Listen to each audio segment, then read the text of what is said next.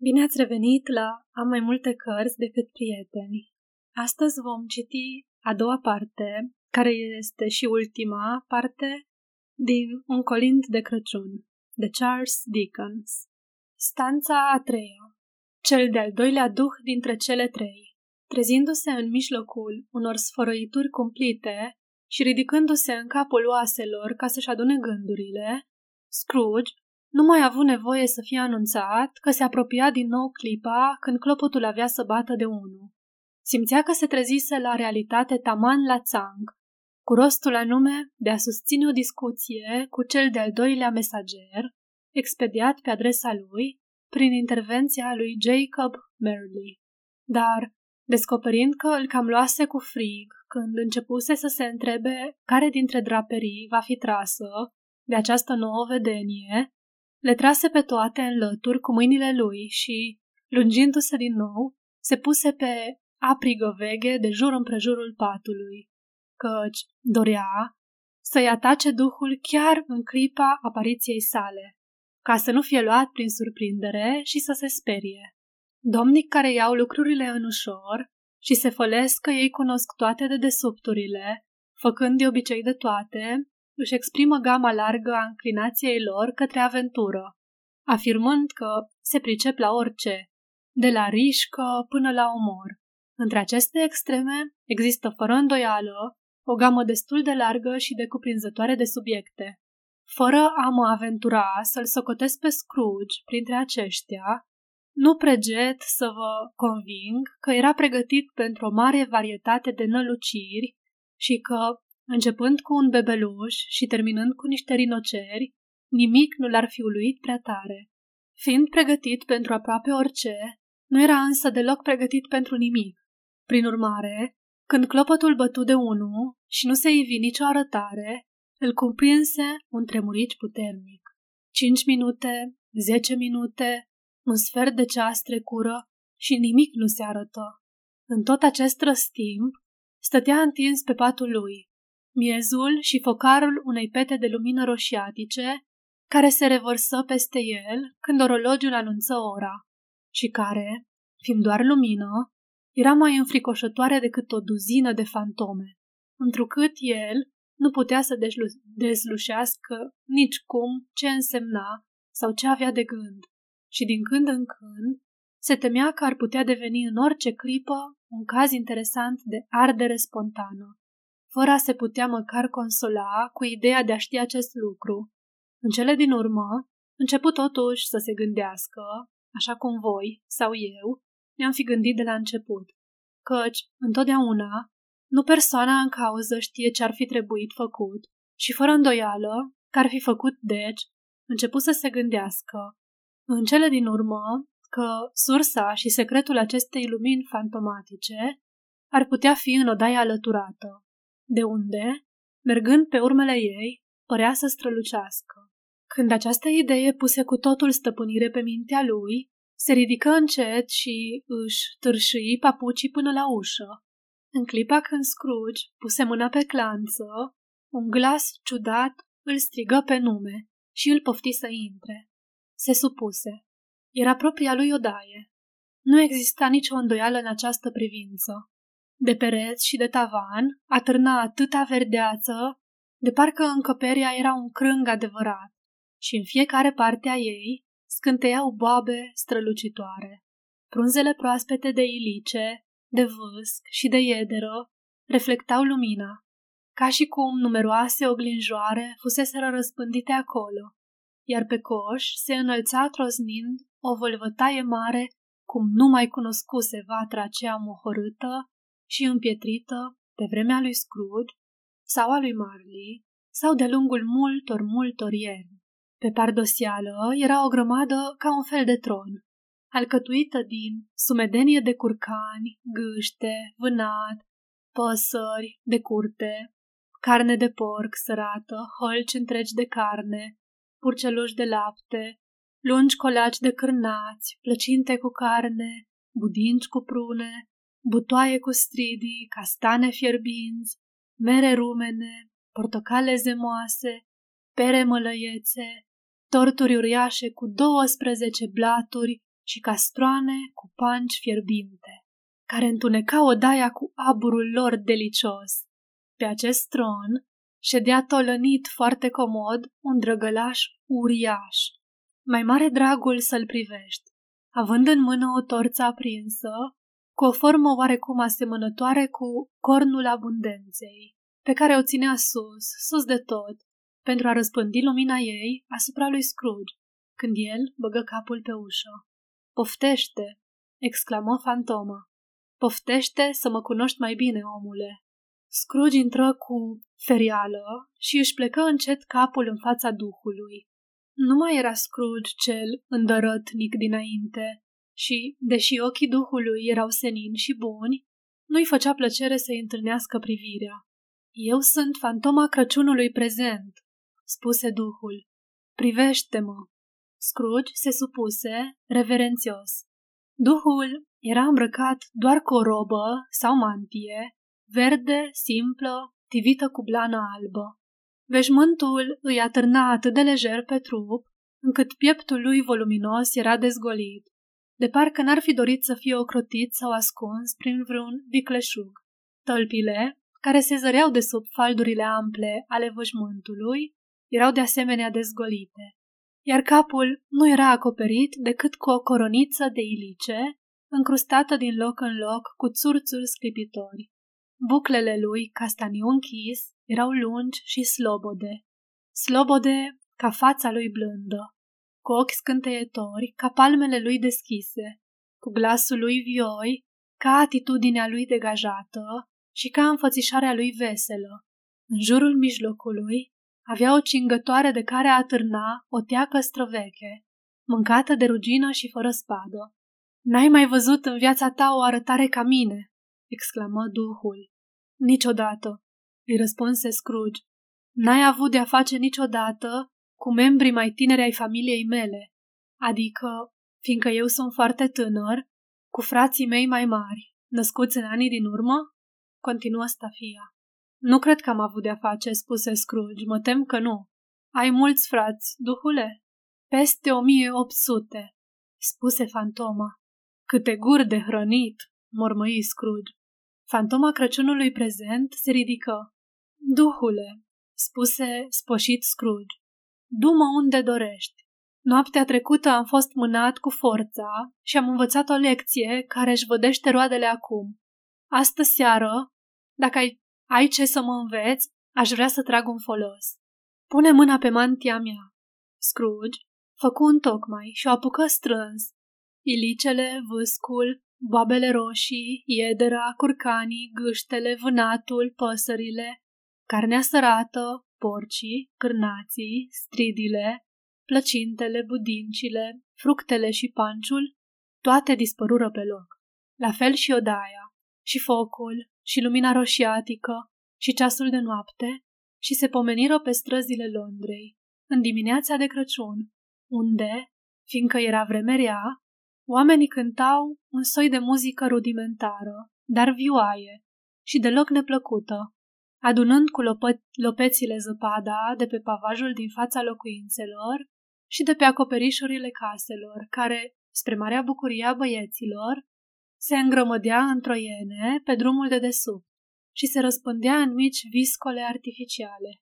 Fațadele caselor erau cam negre și ferestrele și mai negre în contrast cu căciulile netede și albe de nea de pe acoperișuri și cu zăpada mai murdară de pe jos, așternută mai recent, și arătă de roțile grele ale trăsurilor și a căruțelor, care săpaseră în ea de adânci, de care se întretăiau iarăși și iarăși, de sute de ori, în locurile unde se ramificau străzile mari și alcătuiau făgașe complicate, greu de deslușit în noroiul gros, gălbui și în apa înghețată.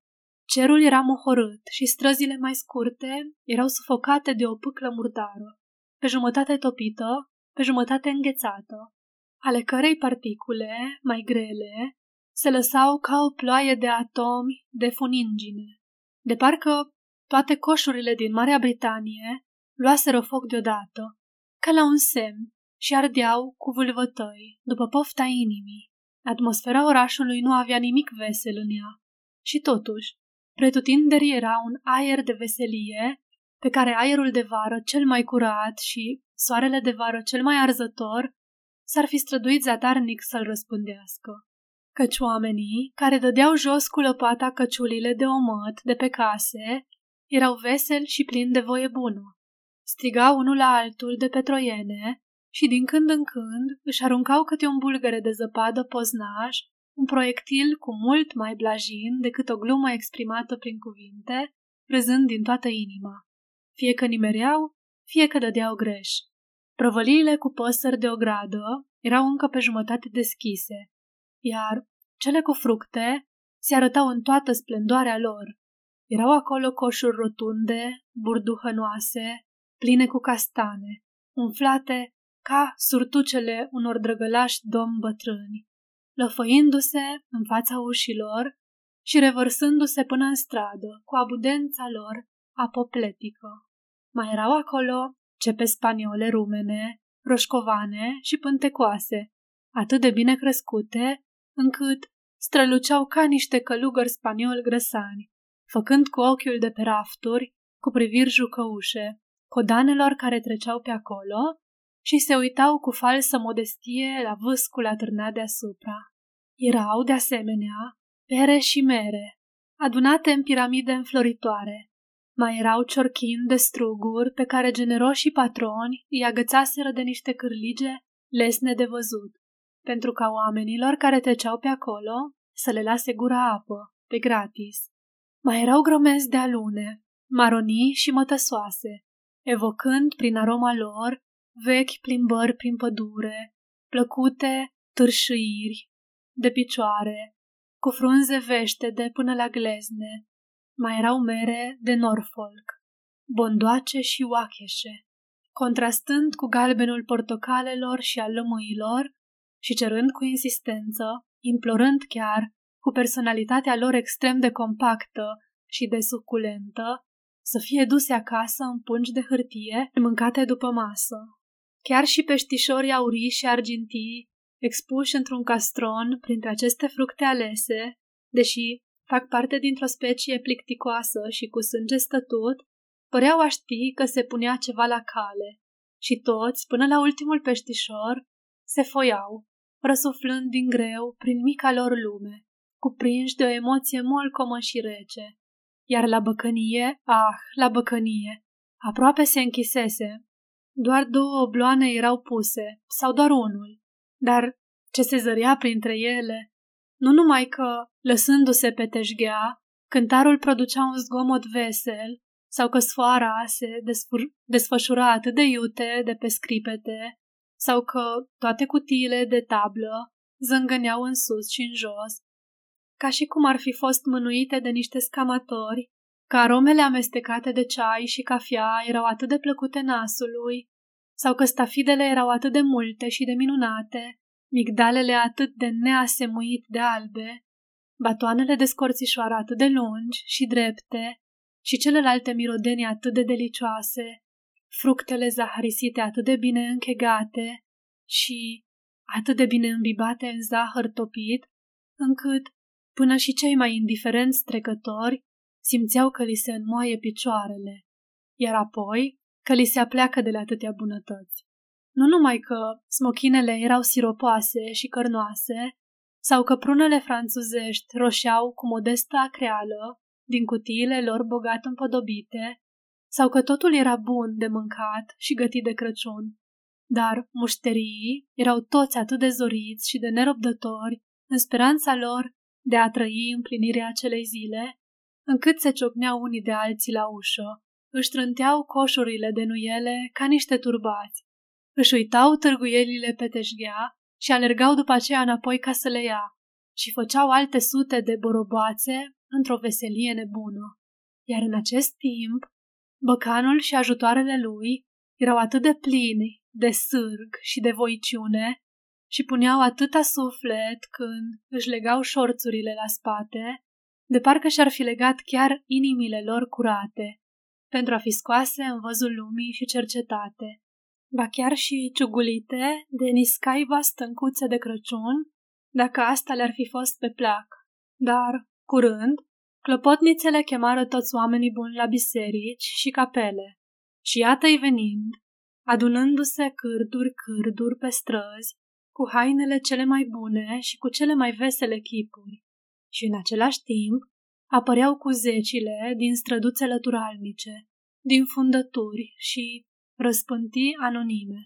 Nenumărați oameni, ducându-și coșurile cu mâncare la brutării.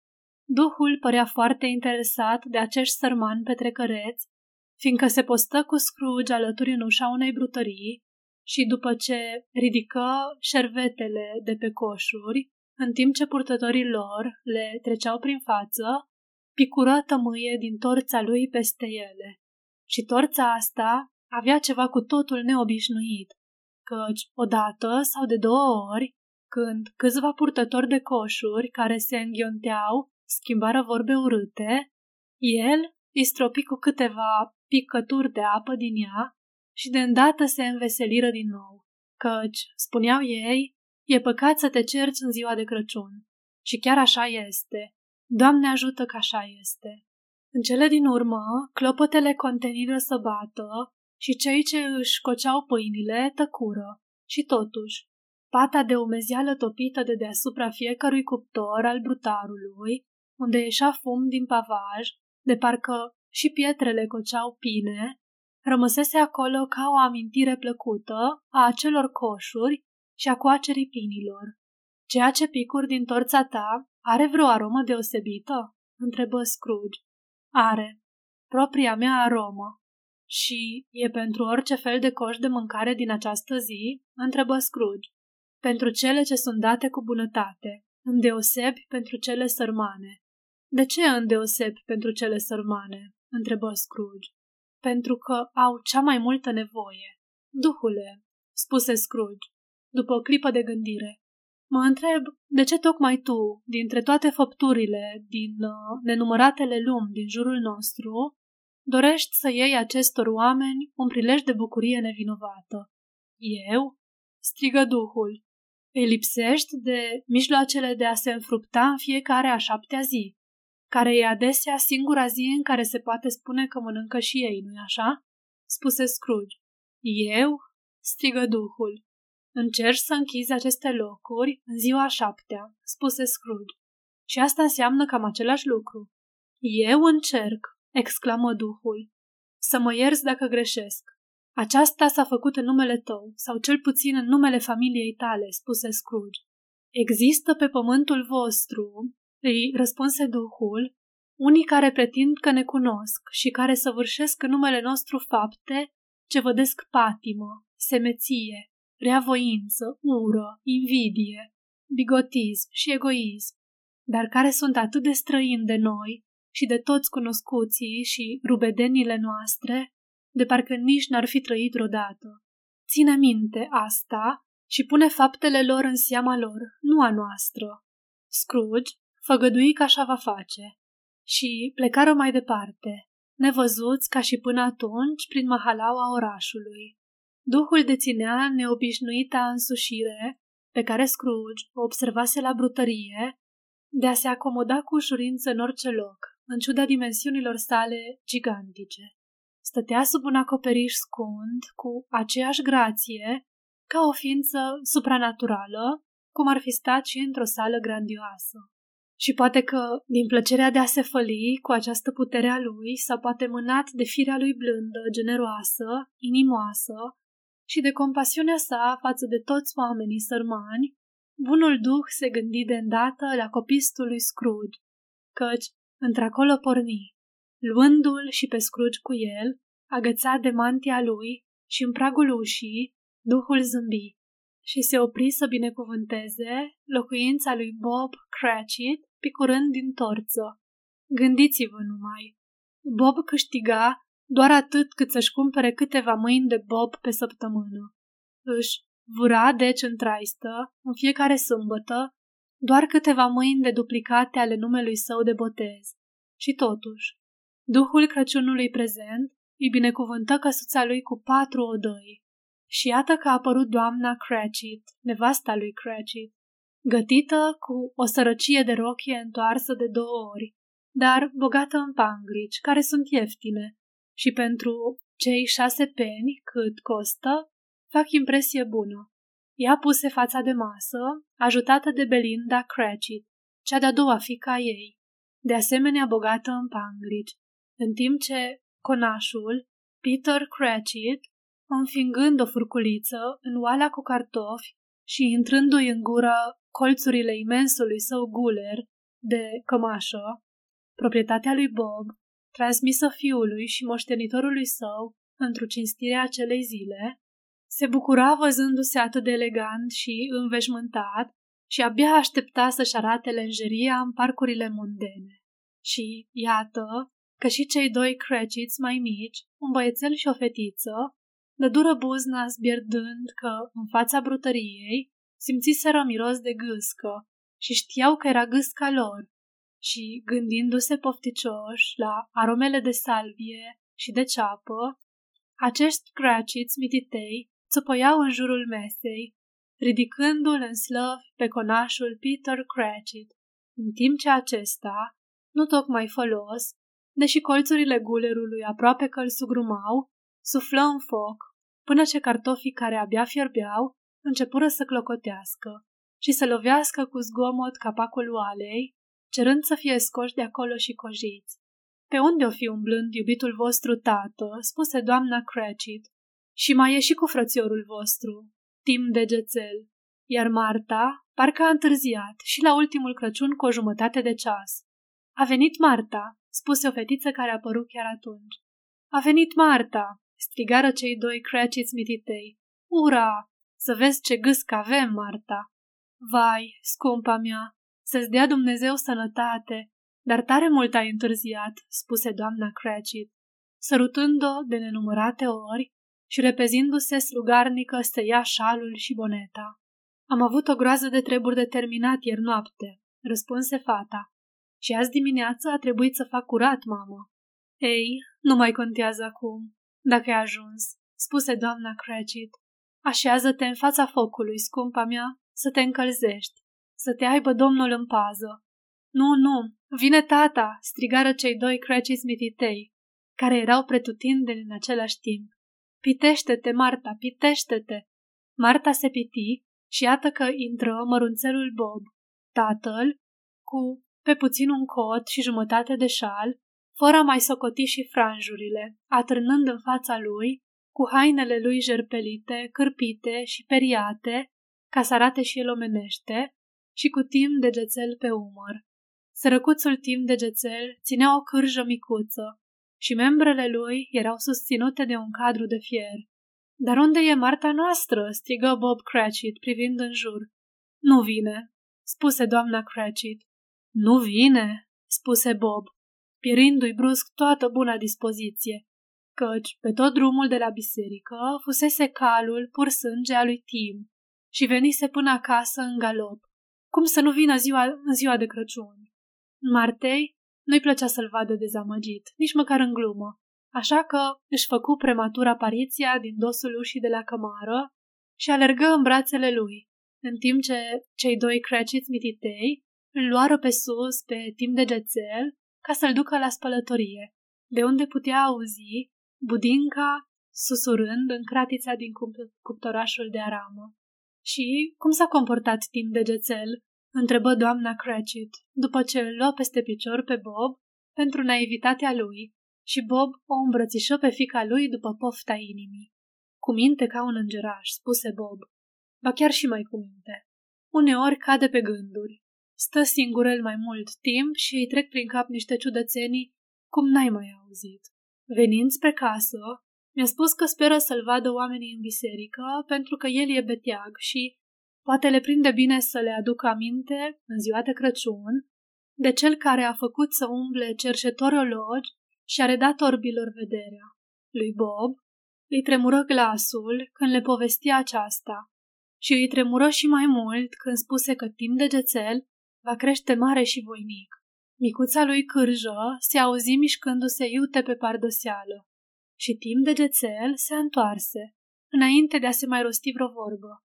Fiind condus de fratele și sora lui până la scăunelul din fața focului, în acest timp, Bob, întorcându-și manșetele de parcă bietul de el, s-ar fi putut jerpeli. Și mai mult, pregăti într-o cană mare o băutură fierbinte cu gin și lămâie, pe care o amestecă bine într-o parte și în cealaltă și o puse pe plită ca să fiarbă. Iar conașul Peter și cei doi omniprezenți Cratchits, mititei, se duseră să aducă gâsca, întorcându-se curând cu ea, de parcă ar fi oficiat o măreață ceremonie. Atâta forfotă urmă, de a fi crezut că gâsca era pasărea cea mai rare din câte există, un adevărat fenomen cu pene, față de care o lepădă neagră era o nimica toată.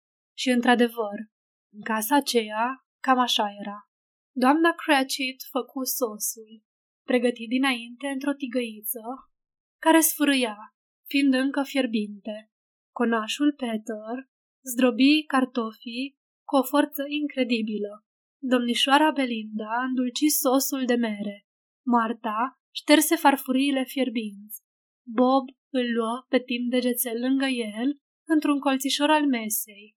Cei doi Cratchits, mititei, așezară scaunele pentru toată lumea, fără a uita de ei și, instalându-se la posturi, își înfundară lingurile în gură, ca nu cumva să țipe după gâscă înainte de a le veni rândul să fie serviți.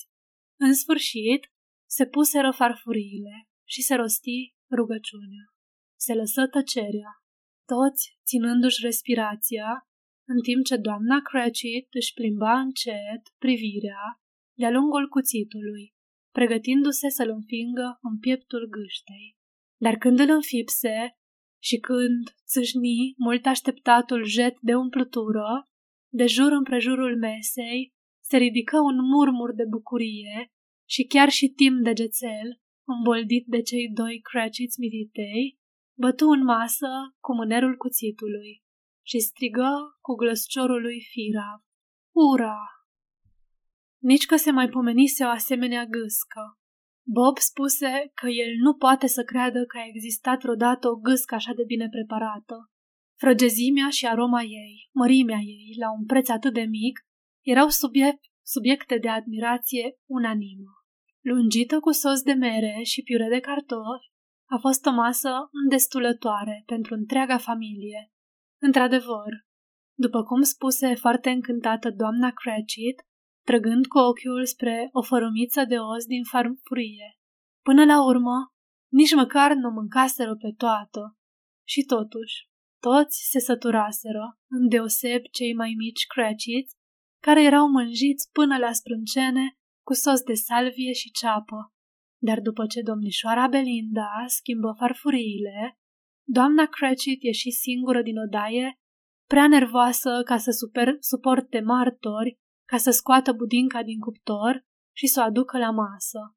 Dacă nu era suficient de coaptă, dacă se va sfărâma când o va scoate, dacă se furișase cineva în curte, cățărându-se peste zid și o furase, în timp ce ei se bucurau de gâscă, presupunere care îi făcu pe cei doi Cratchits mititei să pălească. Se presupuneau tot felul de grozăvii. Ura! Ce de aburi! Budinca a fost scoasă din cuptor. Miros ca în ziua de spălat rufe, de la cârpa de deasupra. Mirosul de la birtul și patiseria de alături și de la spălătoria învecinată. Asta era budinca. Peste jumătate de minut, doamna Cratchit intră îmbujorată, dar zâmbind mândră, cu budinca, tare și vârtoasă, ca o ghiulea de tun pestriță, arzând în jumătate de jumătate de sfert de pintă de brandy și împodobită cu o coroniță de Crăciun, înfiptă în mijloc. Ah, ce budincă minunată! Bob Cratchit spuse, pe un ton chiar foarte calm, că o socotea cea mai mare izbândă a doamnei Cratchit de când erau căsătoriți. Doamna Cratchit spuse că, acum, după ce scăpase de povara asta de pe suflet, purtea mărturisi că se temuse că nu-i va ajunge făina. Toți găsiră câte ceva de spus, dar Nimeni nu spuse și nici nu se gândi că era o budincă mică pentru o familie atât de mare. Ar fi fost curată blasfemie. Orice membru al familiei Cratchit ar fi roșit la gândul unei asemenea insinuări. În sfârșit, masa se termină. Se strânse totul, se curăță soba și se făcu focul. După ce fu gustat crusonul și declarat de săvârșit, se puseră pe masă mere și portocale, iar în foc fu băgată o lopată de castane. Apoi, toată familia Cratchit se trase în jurul sobei, alcătuind ceea ce Bob Cratchit numi un cerc, dar care de fapt era un semicerc, și chiar lângă cotul lui Bob Cratchit era toată sticlăria familiei. Două pahare mari și o ceașcă pentru cremă, fără toartă.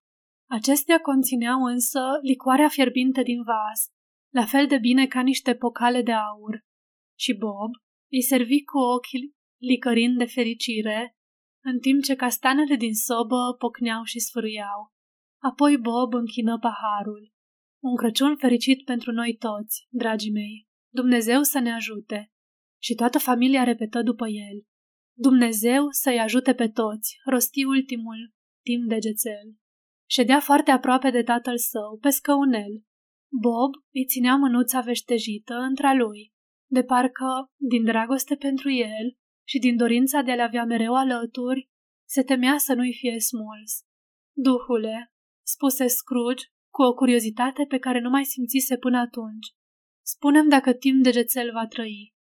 Văd un loc gol, răspunse fantoma, acolo, în cotlonul de lângă coș, și o cârjă fără stăpân, păstrată cu grijă. Dacă aceste umbre vor rămâne neschimbate în viitor, copilul va muri. Nu, nu, spuse Scrooge. Ah, nu, duhule bun, spunem că va fi cruțat. Dacă aceste umbre vor rămâne neschimbate în viitor, nimeni din neamul meu, îi răspunse fantoma, nu-l va mai găsi aici. Și ce-i cu asta? Dacă tot e sortit să moară, mai bine să moară, ca să scadă prisosul de populație. Scrooge plecă de îndată capul când își auzi propriile lui vorbe, repetate de duh, și îl copleșiră căința și tristețea.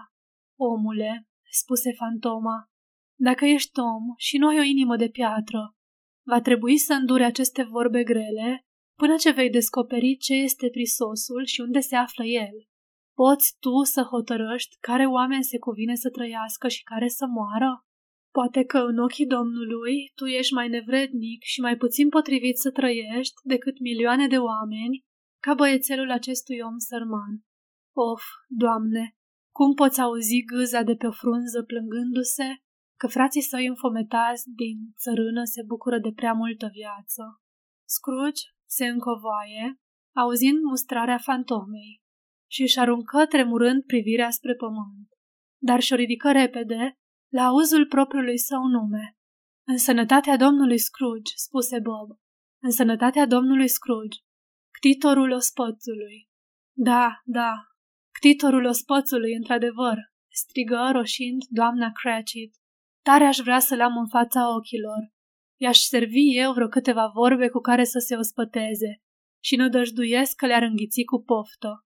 Draga mea, spuse Bob, sunt copiii de față, e ziua de Crăciun de bună seamă, numai în ziua de Crăciun, spuse ea, se cuvine să închini în sănătatea unui om atât de mărșav, dezgârcit, nemilos și nesimțitor ca domnul Scrooge.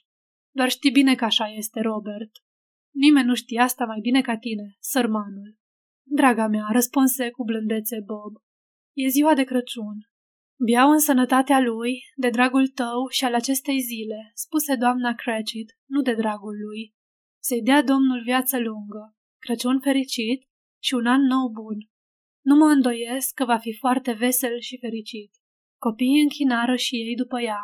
Era prima oară când făceau ceva fără tragere de inimă în seara aceea. Timp de gețel, bău ultimul, dar nici că-i păsa vreun pic de el. Scrooge era monstrul familiei.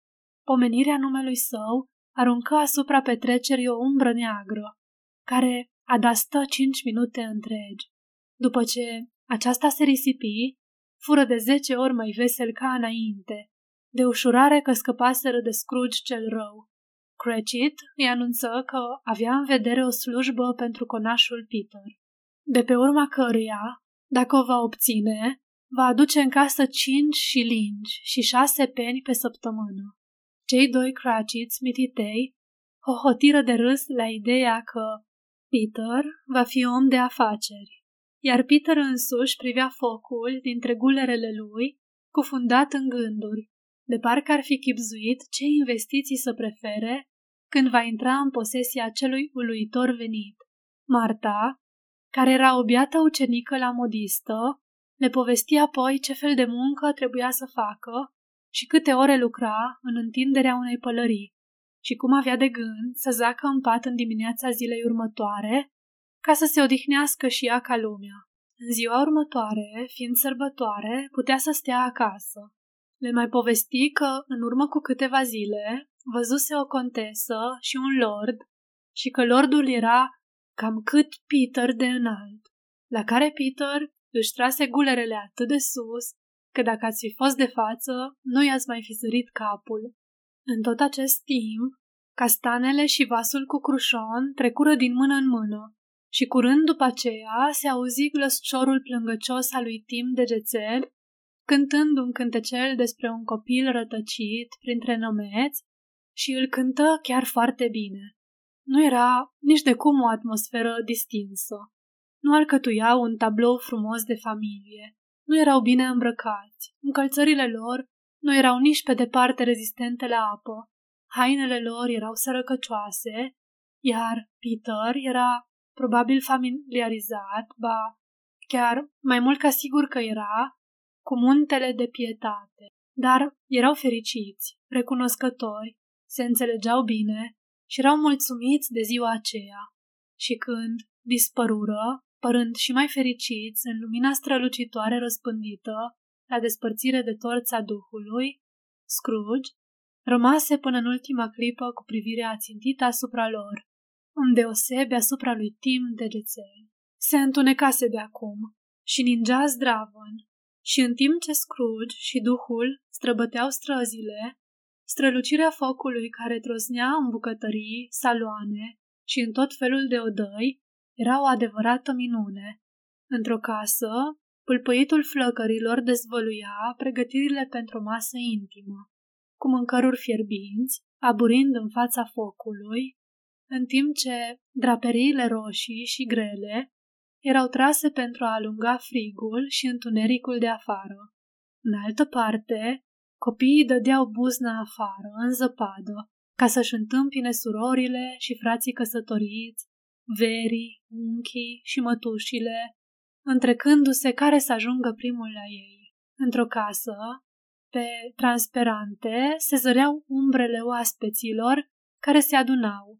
În alta, un grup de fete frumoase, toate cu glugile pe cap și cu ciuboțele îmblănite, sporovăind de avalma, se furișa spre casa învecinată, unde Vai de burlacul care le văzu, dând iama vrăjitoare viclene.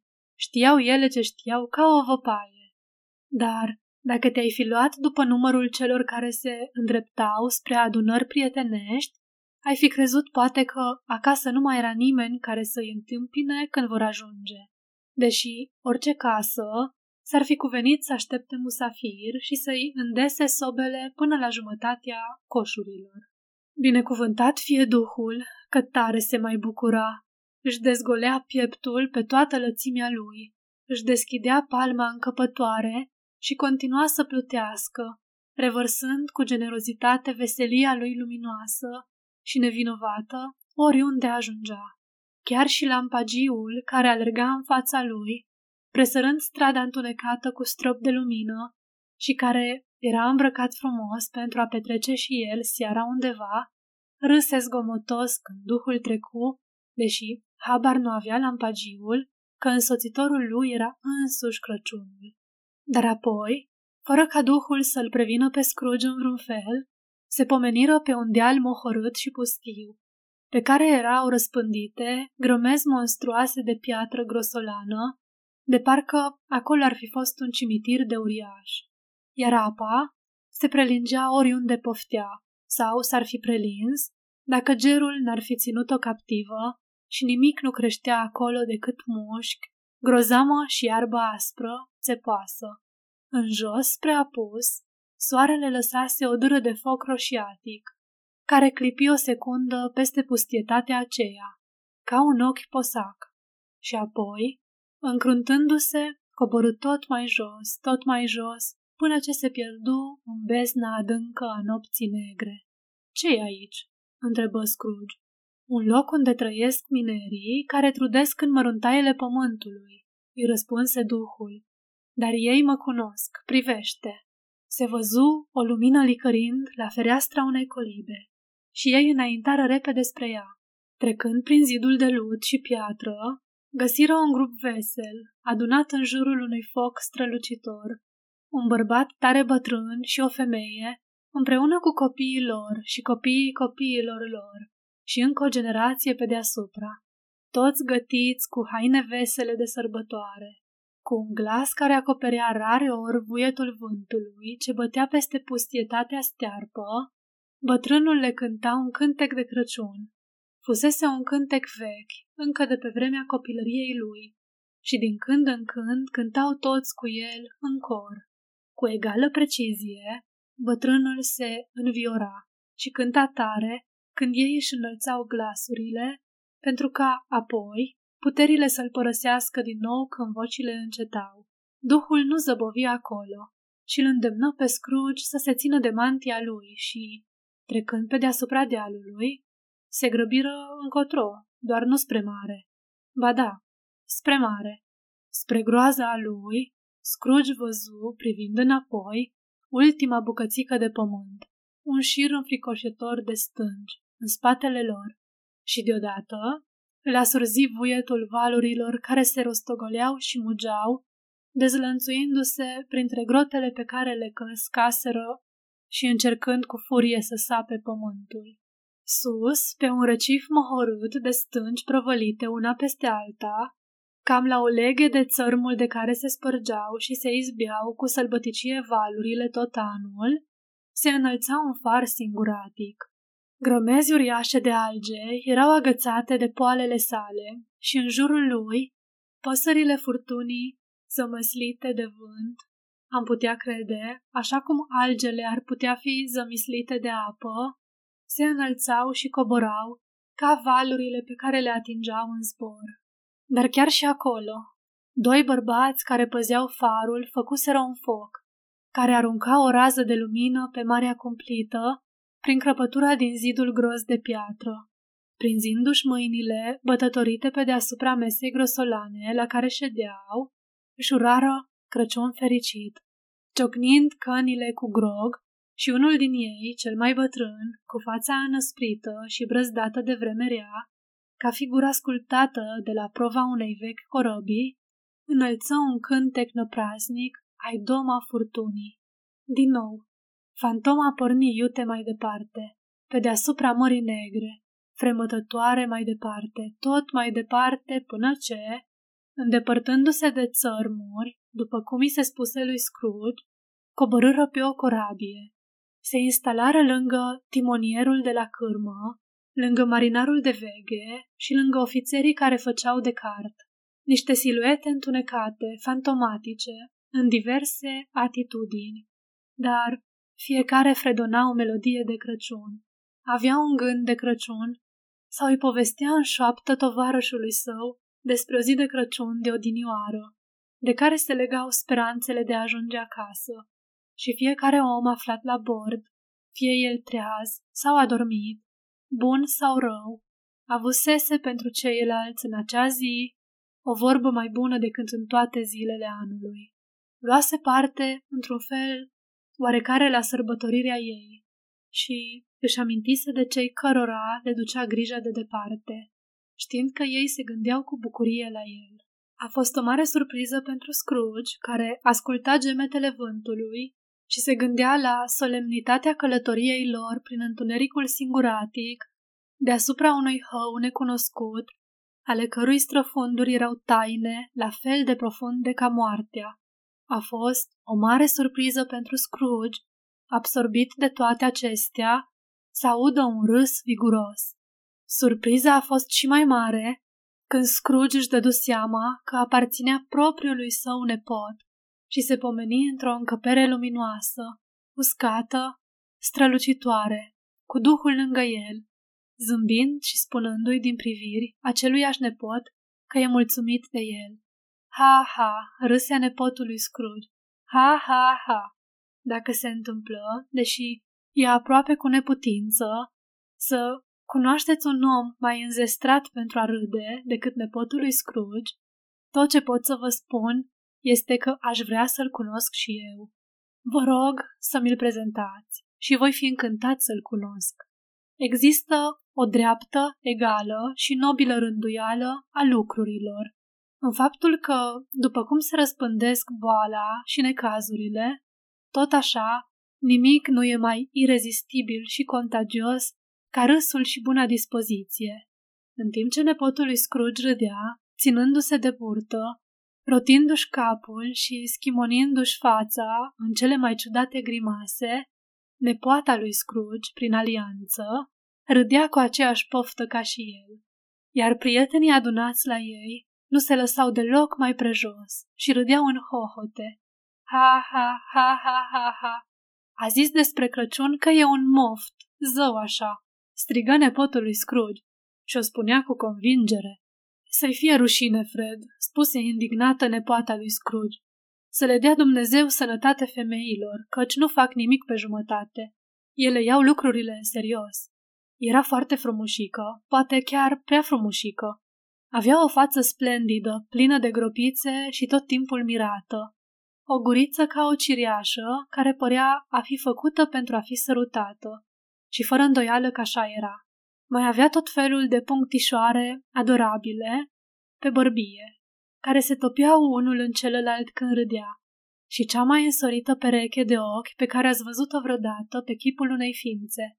Într-un cuvânt, era cum ați spune, o femeie care te ațâță, dar te și mulțumește totodată. A, da, care te mulțumește perfect. E un bătrânel cu haz, spuse nepotul lui Scrooge. Ăsta e adevărul și ar putea fi mai prietenos, într-adevăr. Dar răul pe care îl face o să-i aducă pedeapsa și n-am nimic de spus împotriva lui. Sunt sigură că este foarte bogat, Fred, insinuă nepata lui Scrooge.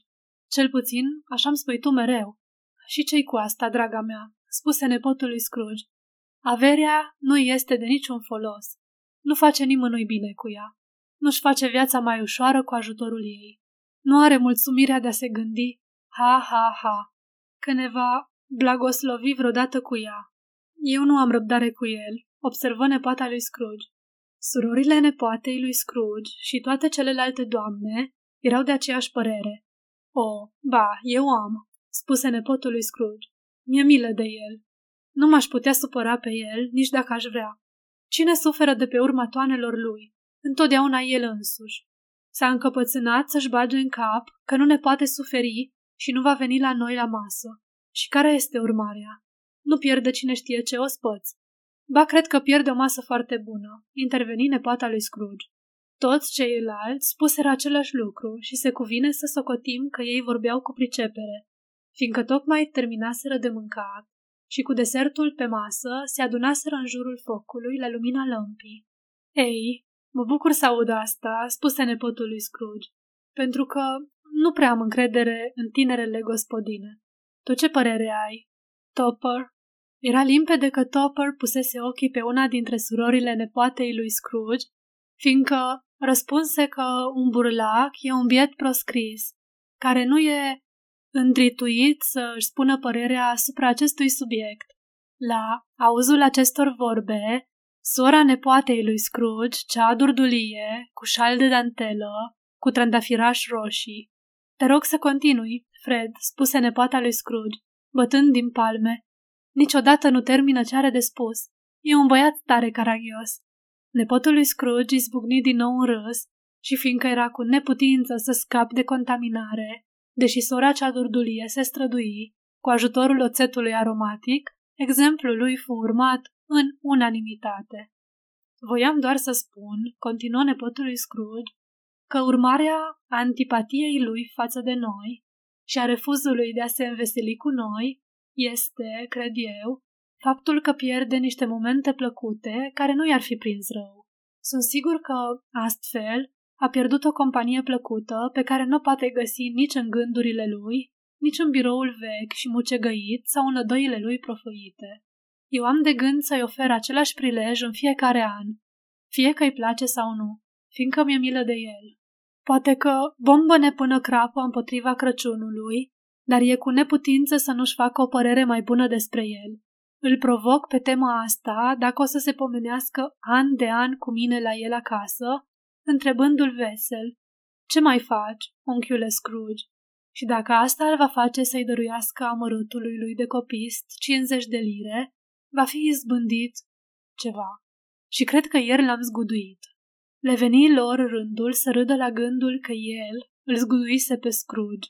Dar fiind un om bun la suflet și nesinchisindu-se de ce râdeau, numai să râdă oricum, îi încuraja să se veselească și le turnă tuturor de băut cu dragă inimă.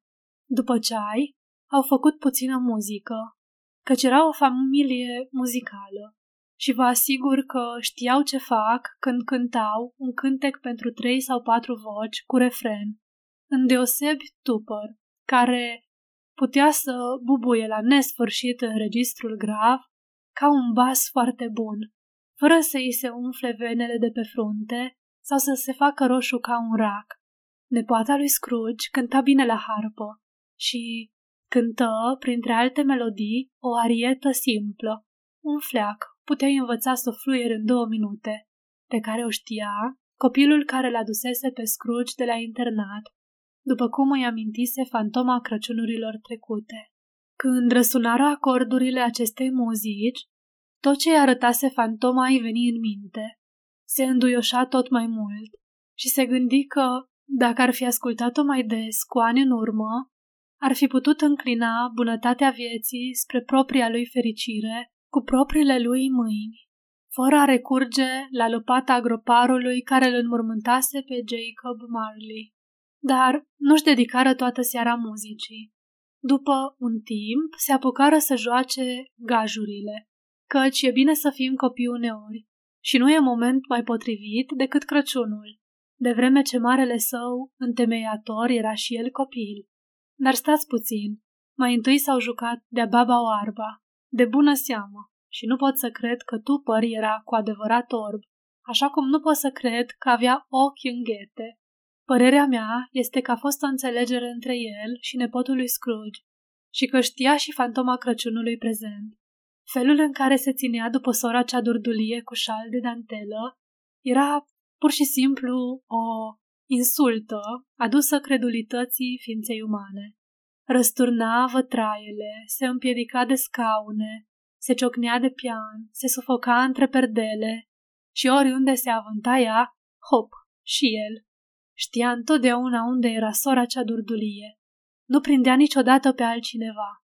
Dacă v-ați fi lovit de el, așa cum se loviră câțiva dintre ei, și ați fi rămas pe loc, el s-ar fi prefăcut că încearcă să vă apuce, ceea ce ar fi fost o jignire pentru priceperea voastră și ar fi cotit-o de îndată în direcția în care se afla sora Durdulie. Ea striga mereu că nu era cinstit și, într-adevăr, nu era.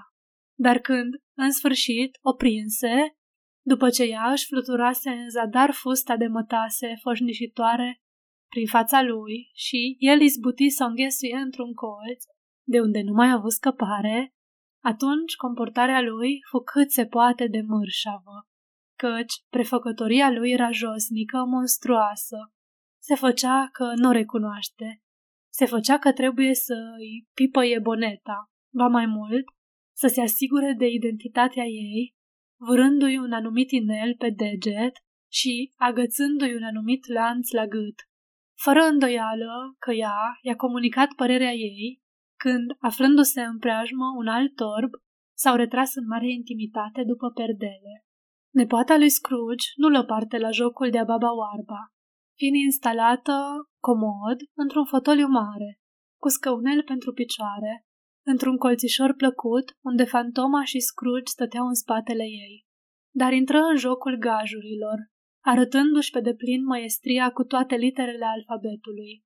Ca și la jocul cum, când și unde, fu nemaipomenită și, spre bucuria ascunsă a nepotului lui Scrooge, le bătu măr pe surorile ei, deși erau fete istețe, după cum v-ar fi putut spune tupăr. Să fi fost acolo vreo 20 de persoane, tineri și bătrâni, dar toți jucau.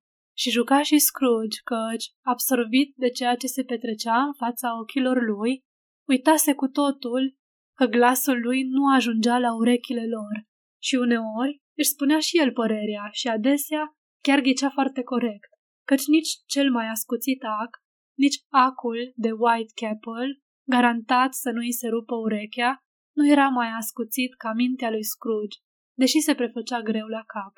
Fantoma se bucură mult să-l vadă într-o asemenea dispoziție și îl privea cu atâta bunăvoință că Scrooge se rugă de el, ca un copil, să-i fie încăduit să mai stea până ce vor pleca musafirii. Dar Duhul spuse că asta nu se putea. Uite, încep un nou joc, spuse Scrooge. Numai o jumătate de ceas, Duhule, doar atât.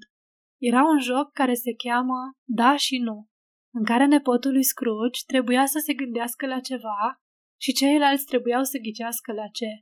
Iar el răspundea la întrebările lor numai cu da sau nu, după cum era cazul.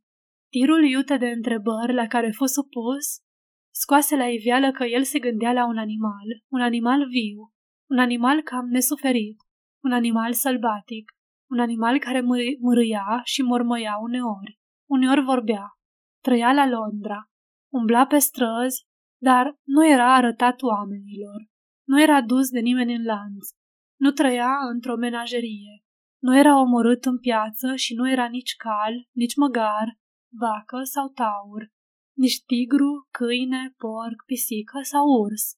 La fiecare nouă întrebare care îi se punea, nepotul nostru izbucnea iarăși și iarăși în hohote de râs.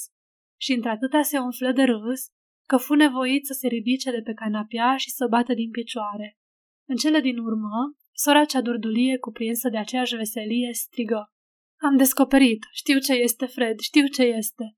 Ce este? strigă Fred. E unchiul tău, Scrooge. Și chiar așa era.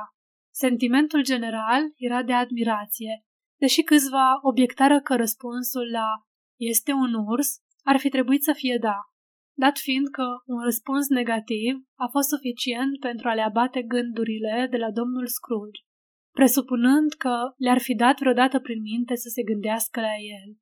A fost pentru noi un prilej de mare veselie, spuse Fred, așa că am fi niște nerecunoscători dacă n-am bea în sănătatea lui.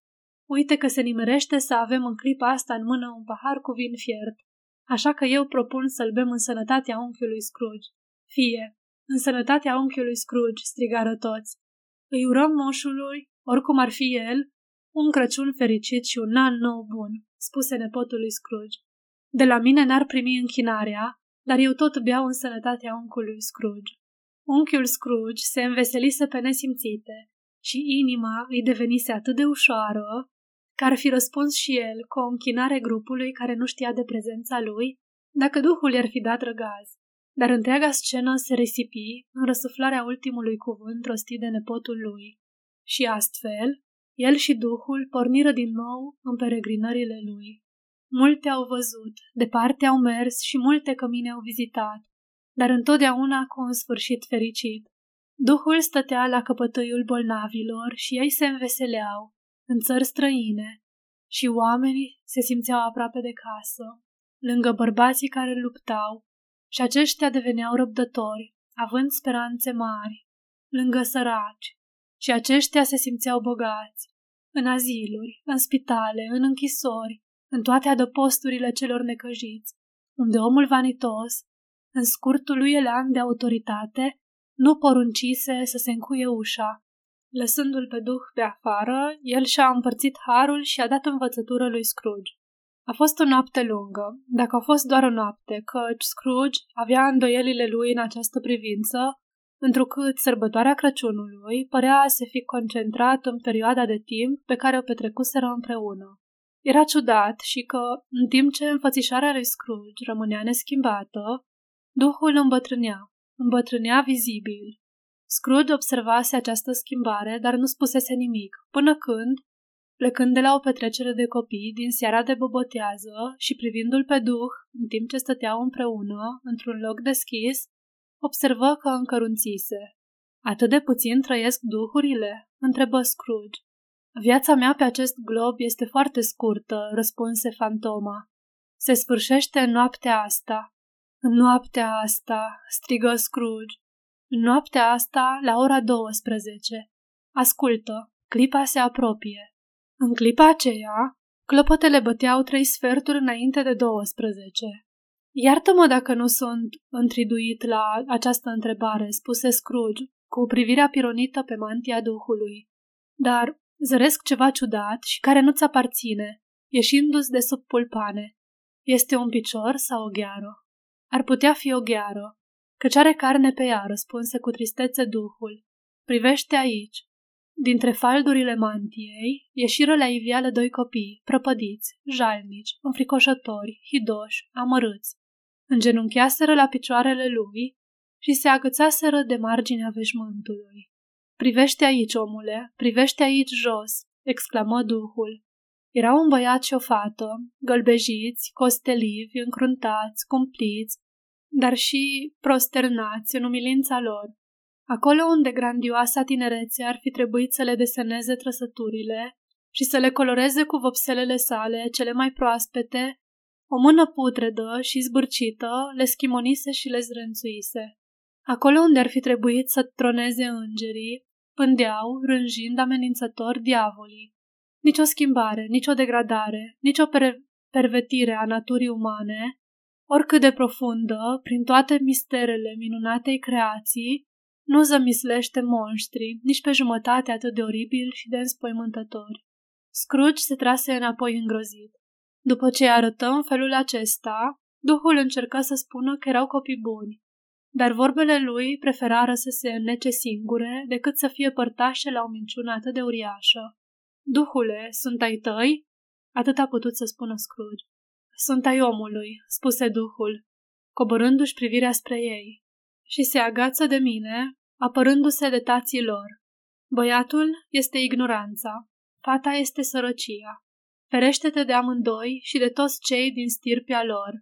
Dar, deosebi, ferește-te de acest băiat, căci pe fruntea lui vezi că stă scris moarte dacă nu cumva inscripția a fost ștearsă. Reneagă-l, strigă duhul, întinzând mâna spre oraș.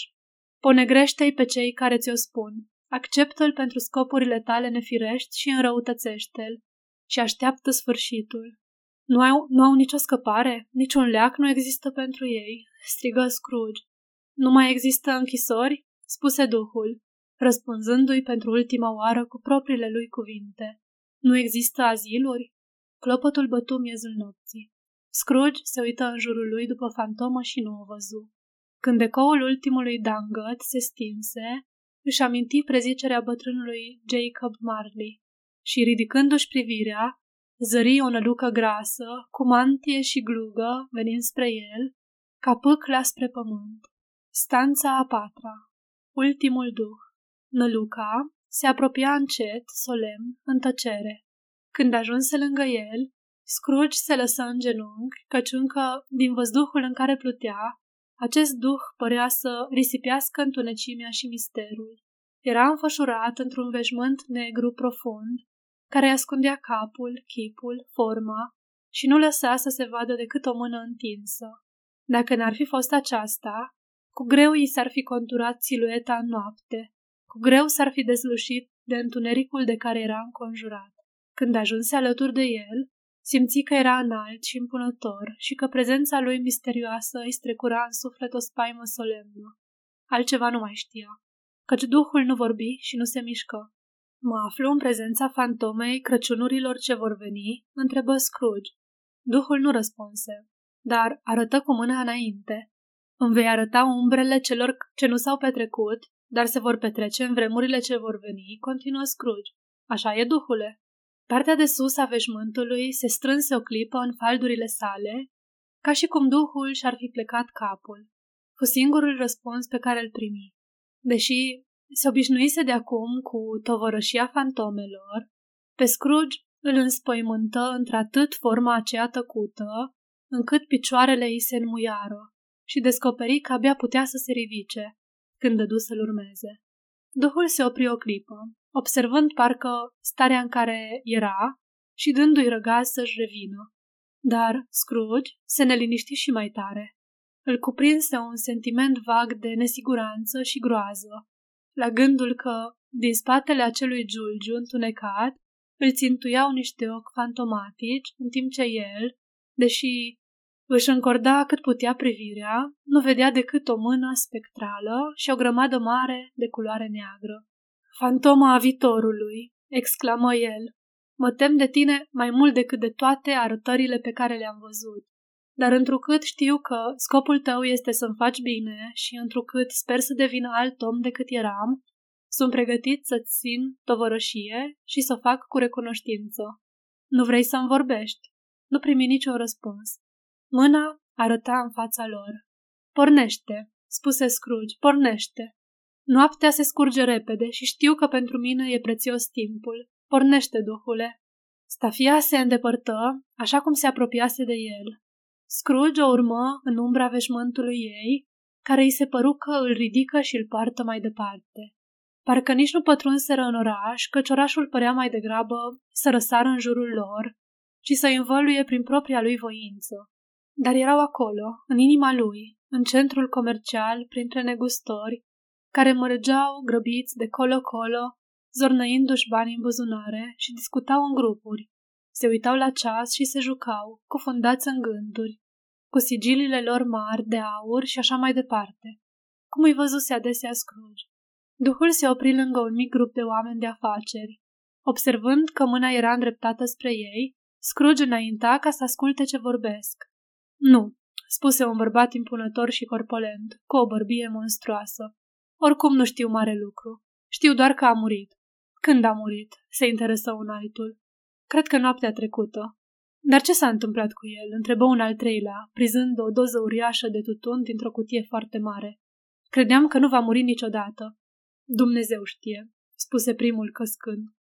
Și ce-a făcut cu banii? Întrebă un domn roșu la față cu o excrescență atârnată de vârful nasului care tremura ca gușa unui curcan. N-am auzit nimic, spuse bărbatul cu bărbia mare, căscând din nou. Probabil că i l-a lăsat firmei. Mie nu mi-a lăsat nimic, e tot ce știu. Gluma lui fu primită cu un râs general. Va fi o înmormântare foarte ieftină, spuse același vorbitor, fiindcă Zău dacă știu cine va participa la ea. Ce-ar fi să ne oferim noi să mergem? N-am nimic împotrivă. Dacă se dă și o masă, remarcă domnul cu excrescență pe nas, eu, dacă merg, trebuie să mănânc ca lumea. Din nou râsete. Dintre voi toți, eu sunt, în fond, cel mai dezinteresat, spuse primul vorbitor, fiindcă eu nu port niciodată mănuși negre și nu mănânc la prânz. Dar mă ofer să merg, dacă merg și ceilalți. Gândindu-mă mai bine, cred că eram totuși cel mai bun prieten al lui, fiindcă ne opream să stăm de vorbă ori de câte ori ne întâlneam. Vă salut! Toți cei care vorbiseră și ascultaseră se împrăștiară, amestecându-se cu alte grupuri. Scrooge îi cunoștea și privi spre duh, așteptând o explicație.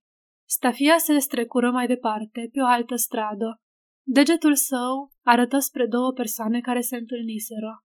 Scrooge ciuli din nou urechile gândindu-se că va afla acolo explicația. Îi cunoștea perfect și pe acești bărbați. Erau oameni de afaceri, foarte bogați și cu multă greutate. Se străduise întotdeauna să fie bine privit de ei, din punct de vedere al afacerilor, vreau să spun, strict, numai din punct de vedere al afacerilor. Ce mai faci?" spuse unul. Dar tu," răspunse celălalt. Bine," spuse primul. Bătrânul zgârie brânza a dat tortul popii până la urmă, nu? Așa m-a auzit, îi răspunde cel de-al doilea. Frig al naibii. E firesc, de Crăciun, bănuiesc că nu patinezi. Nu, nu, am altele pe cap. La revedere, niciun alt cuvânt. Astfel luară sfârșit întâlnirea, conversația și despărțirea lor.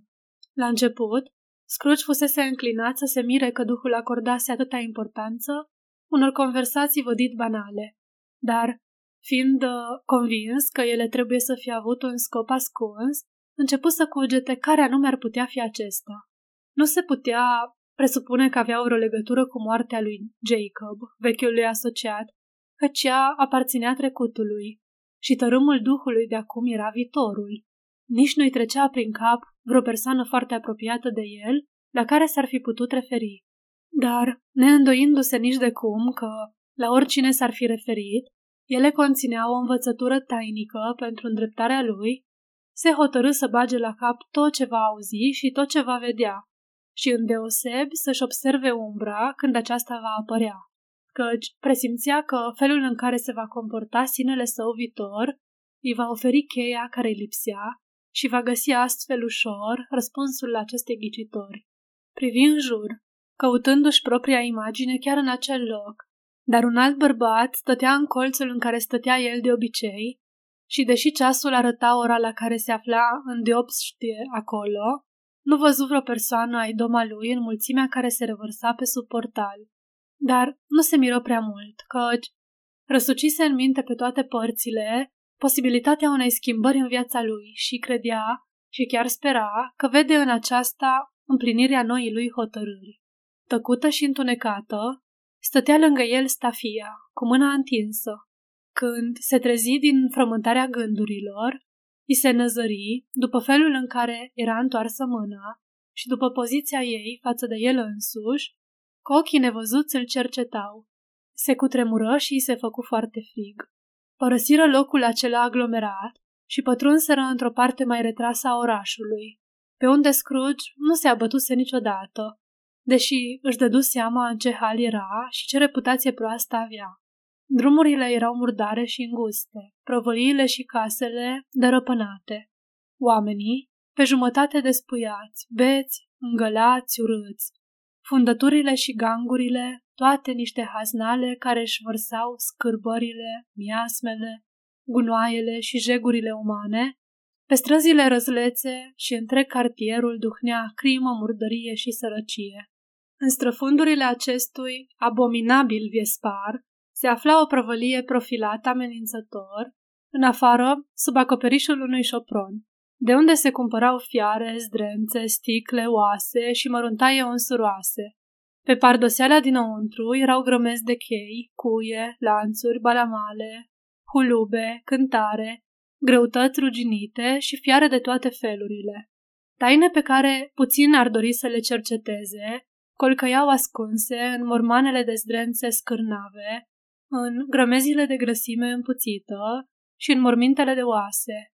Printre mărfurile cu care se îndeletnicea lângă o sobă cu cărbuni, făcută din cărămizi vechi, ședea un pungaș cărunt, de vreo 70 de ani, care își pusese ca pavază împotriva aerului rece de afară, o perdea soioasă din zdrențe tărcate, agățată de o frânghie. Își fuma pipa, bucurându-se în tihnă de singurătate. Scrooge și Stafia intrară la omul acesta, chiar în clipa când o femeie se furișă cu o bocea grea în prăvălie, dar abia pășise înăuntru când intră o altă femeie, cu o povară asemănătoare, urmată îndeaproape de un bărbat îmbrăcat cu haine negre, decolorate, care văzându-le, se sperie la fel de tare cum se speriase și ele când se recunoscură. După un scurt răstim de uimire stânjenitoare, care îl cuprinse și pe bătrânul cu pipa, toți trei izbucniră în râs. Să fie rândășoaica prima, strigă cea care intrase întâi. Să fie spălătorioasa a doua și omul de la pompe funebre să fie al treilea. Uite, moș Joe, ce ocazie! Zău că ne-am întâlnit toți trei aici fără să vrem. Nici că vă puteați întâlni într-un loc mai nimerit, spuse moș Joe, scoțându-și pipa din gură. Veniți în salon. Știți că v-am dat voie mai de mult să intrați în el, iar ceilalți doi nu sunt niște străini. Stați să închid ușa prăvăliei. Ah, cum scârție! Cred că nu există o bucățică de metal mai ruginită ca balamalele astea și nici oase mai bătrâne ca ale mele. Ha, ha, suntem toți pe măsura îndeletnicirii noastre, ne potrivim foarte bine. Hai, veniți în salon, veniți în salon. Salonul era spațiul din dosul perdelei de zdrențe.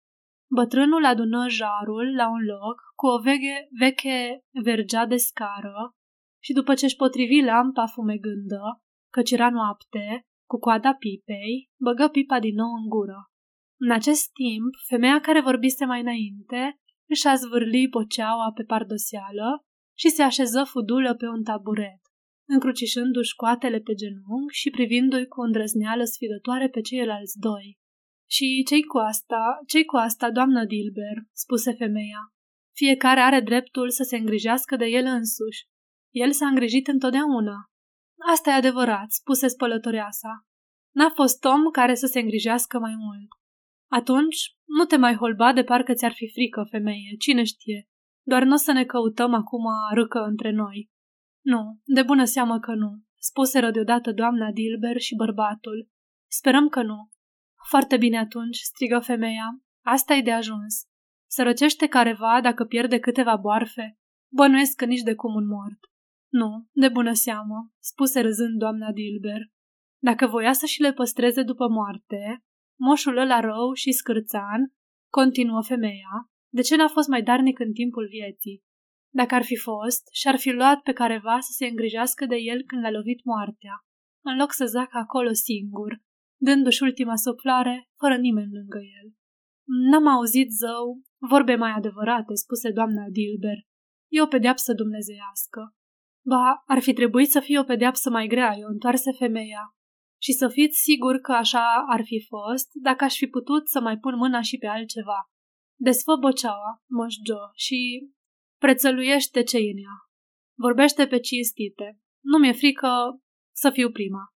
Nici nu mi-e frică să vază ei ce înăuntru. Cred că știam foarte bine că șterpelim înainte de a ne întâlni aici. Nu e niciun păcat. Desfă borceaua, Joe. Dar prietenii ei, cei curtenitori, nu îngăduiră una ca asta. Și bărbatul îmbrăcat cu haine negre, decolorate, își luă primul inima în dinți și își arătă prada. Nu era mare lucru. Una, două peceți, un penar, o pereche de buton de cămașă și o broșă, fără prea mare valoare. Cam atât. Moș Joe le cercetă și le evalua cu atenție pe toate. Scrise cu creta pe perete sumele pe care era dispus să le dea pentru fiecare. Și când văzu că nu mai era nimic în bocea, făcu totalul. Asta-i socoteala ta, spuse Joe, și nu-ți dau în plus nici șase peni, chiar dacă m-ar fierbe într-un cazan ca să o fac.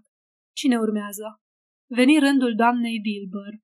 Cearșafuri și prosape, o haină cam jerpelită, două lingurițe de argint demodate, o pereche de clești pentru zahăr și câteva încălțări.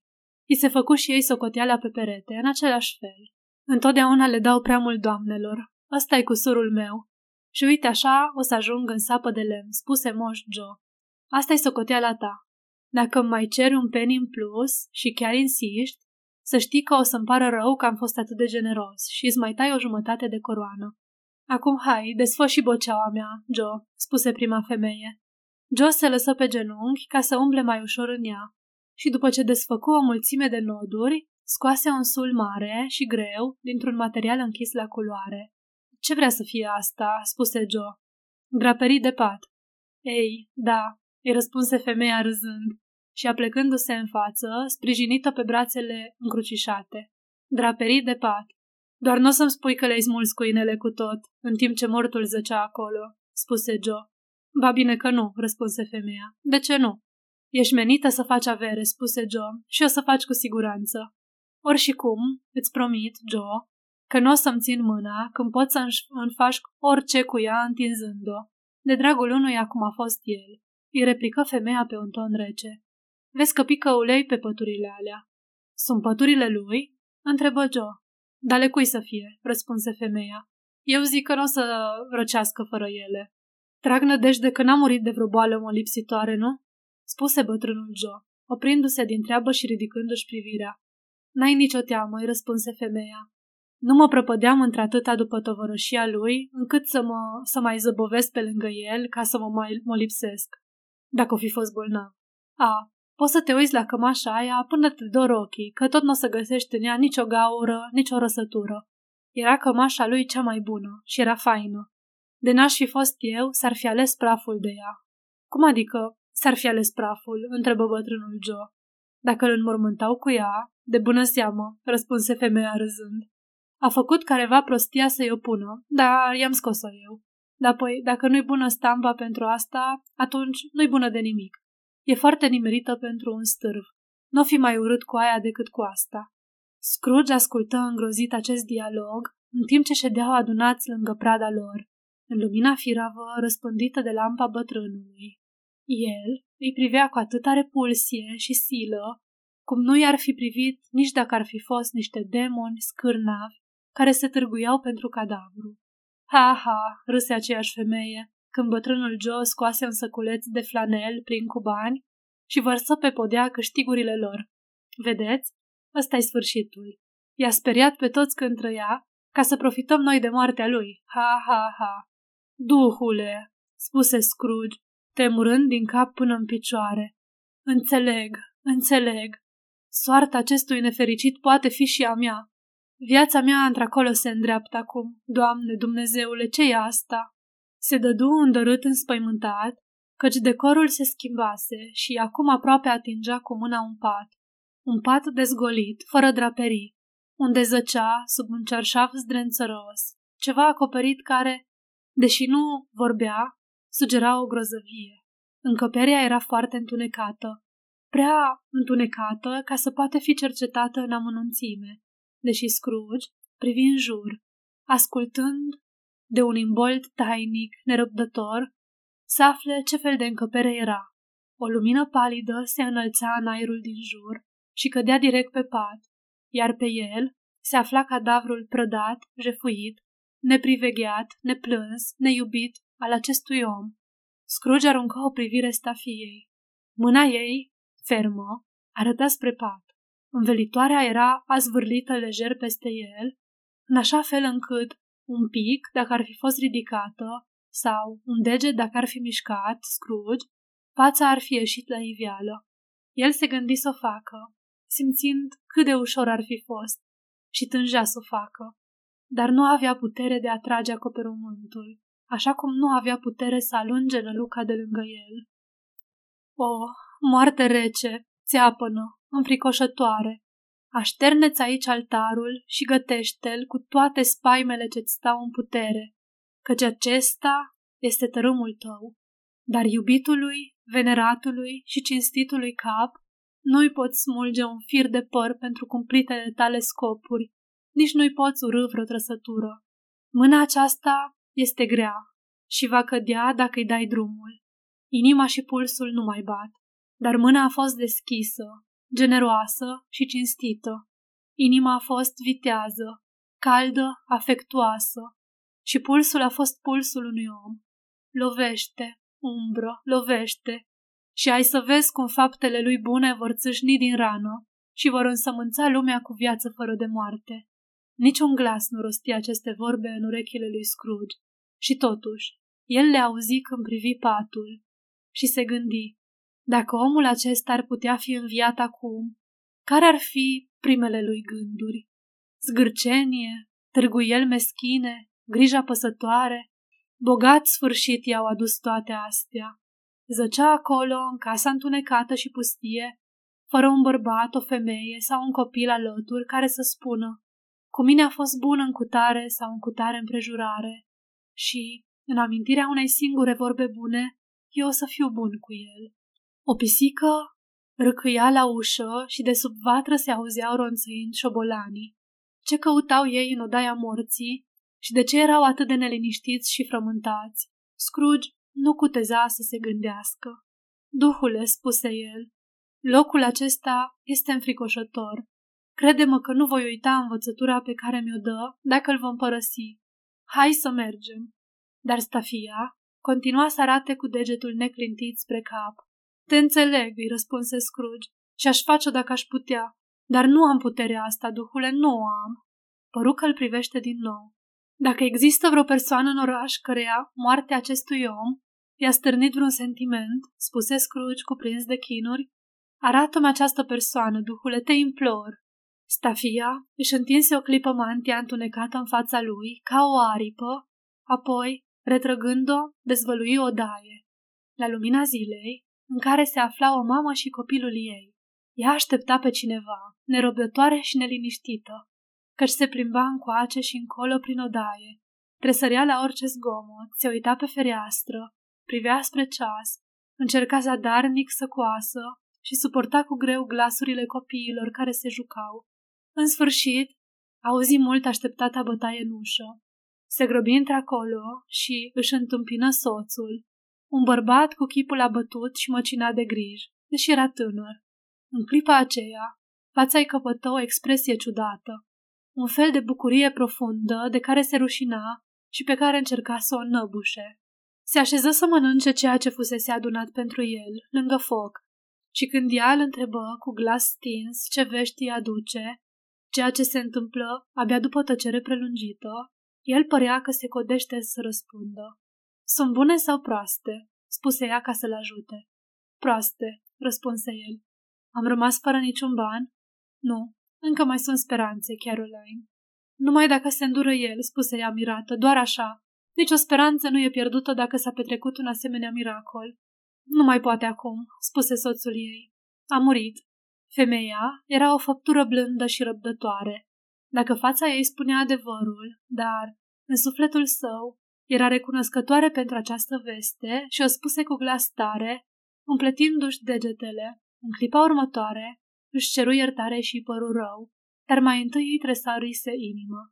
Ceea ce mi-a spus femeia aceea pe jumătate biată ieri seară, când am încercat să mă duc la el ca să obțin o amânare de o săptămână și a ceea ce am crezut că e doar un pretext ca să nu mă primească, s-a dovedit, s-a dovedit a fi adevărat. Nu era doar foarte bolnav atunci, era pe moarte. Cine va prelua datoria noastră? Nu știu. Dar până atunci vom face rost de bani. Și chiar dacă nu vom izbuti, am avea într-adevăr mare ghinion dacă urmașul lui va fi un creditor la fel de nemilos.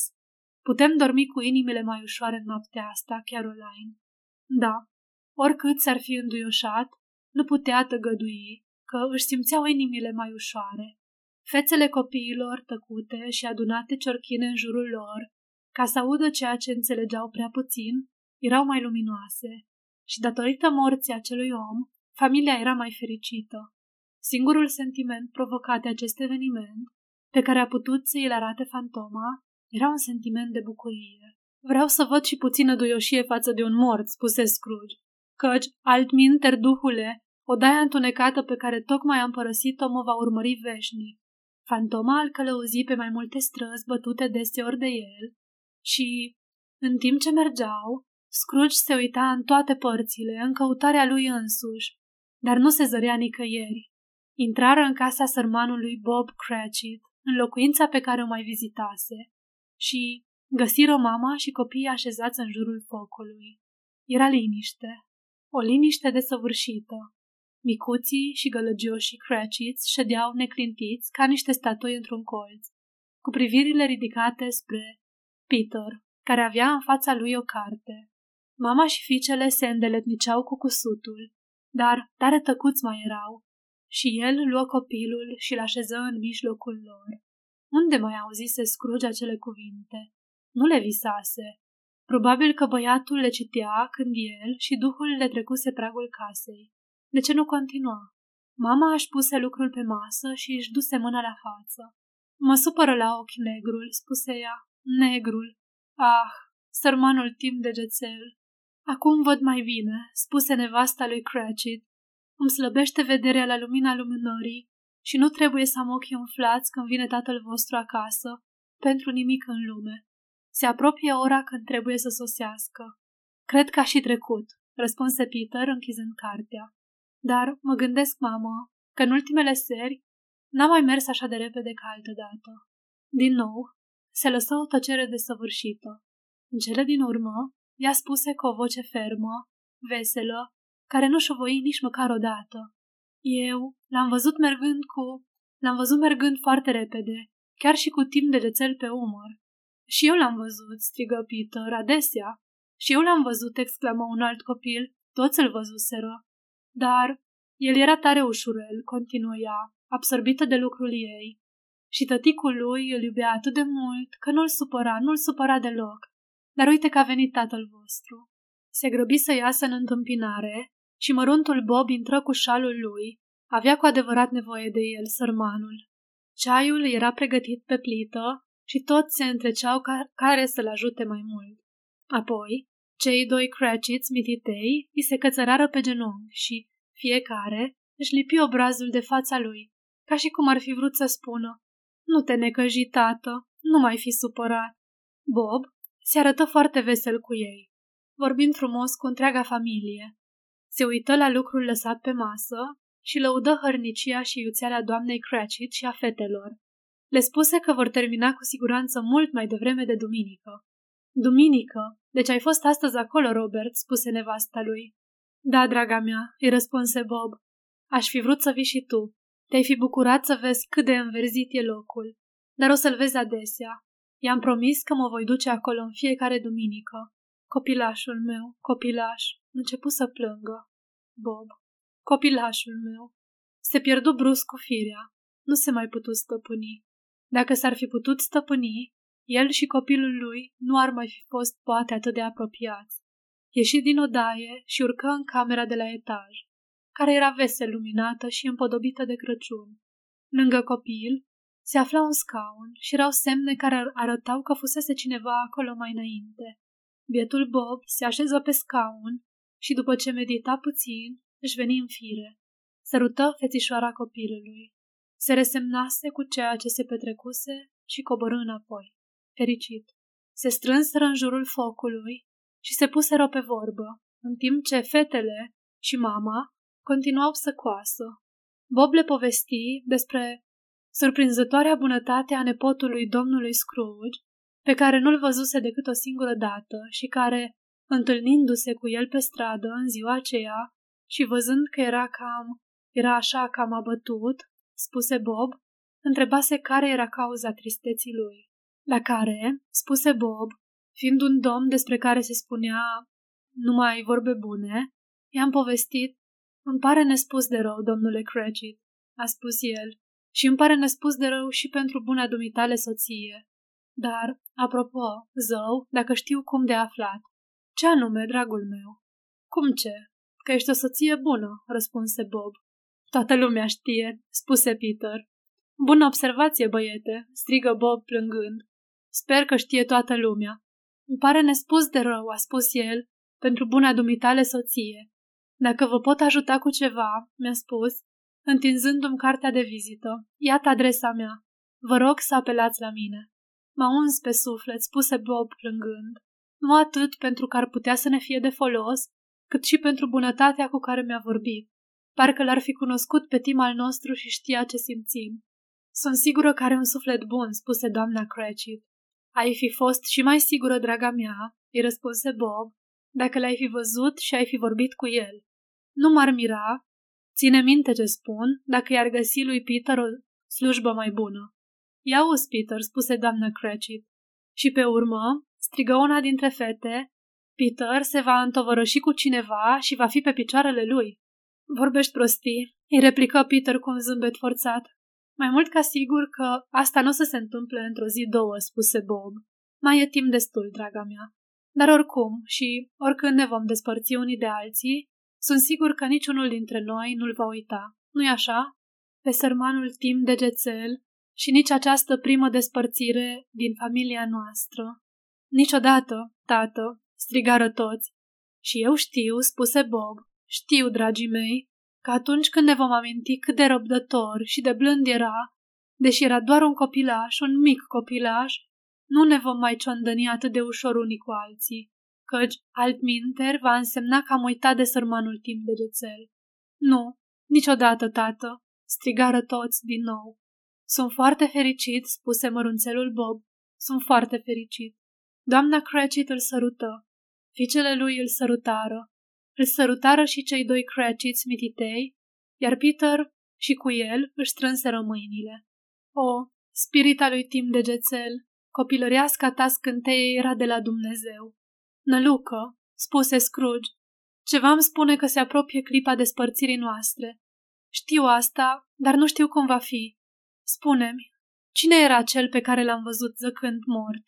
Fantoma Crăciunurilor ce vor veni îl purtă, la fel ca mai înainte, deși era altfel acum, se gândi Scrooge.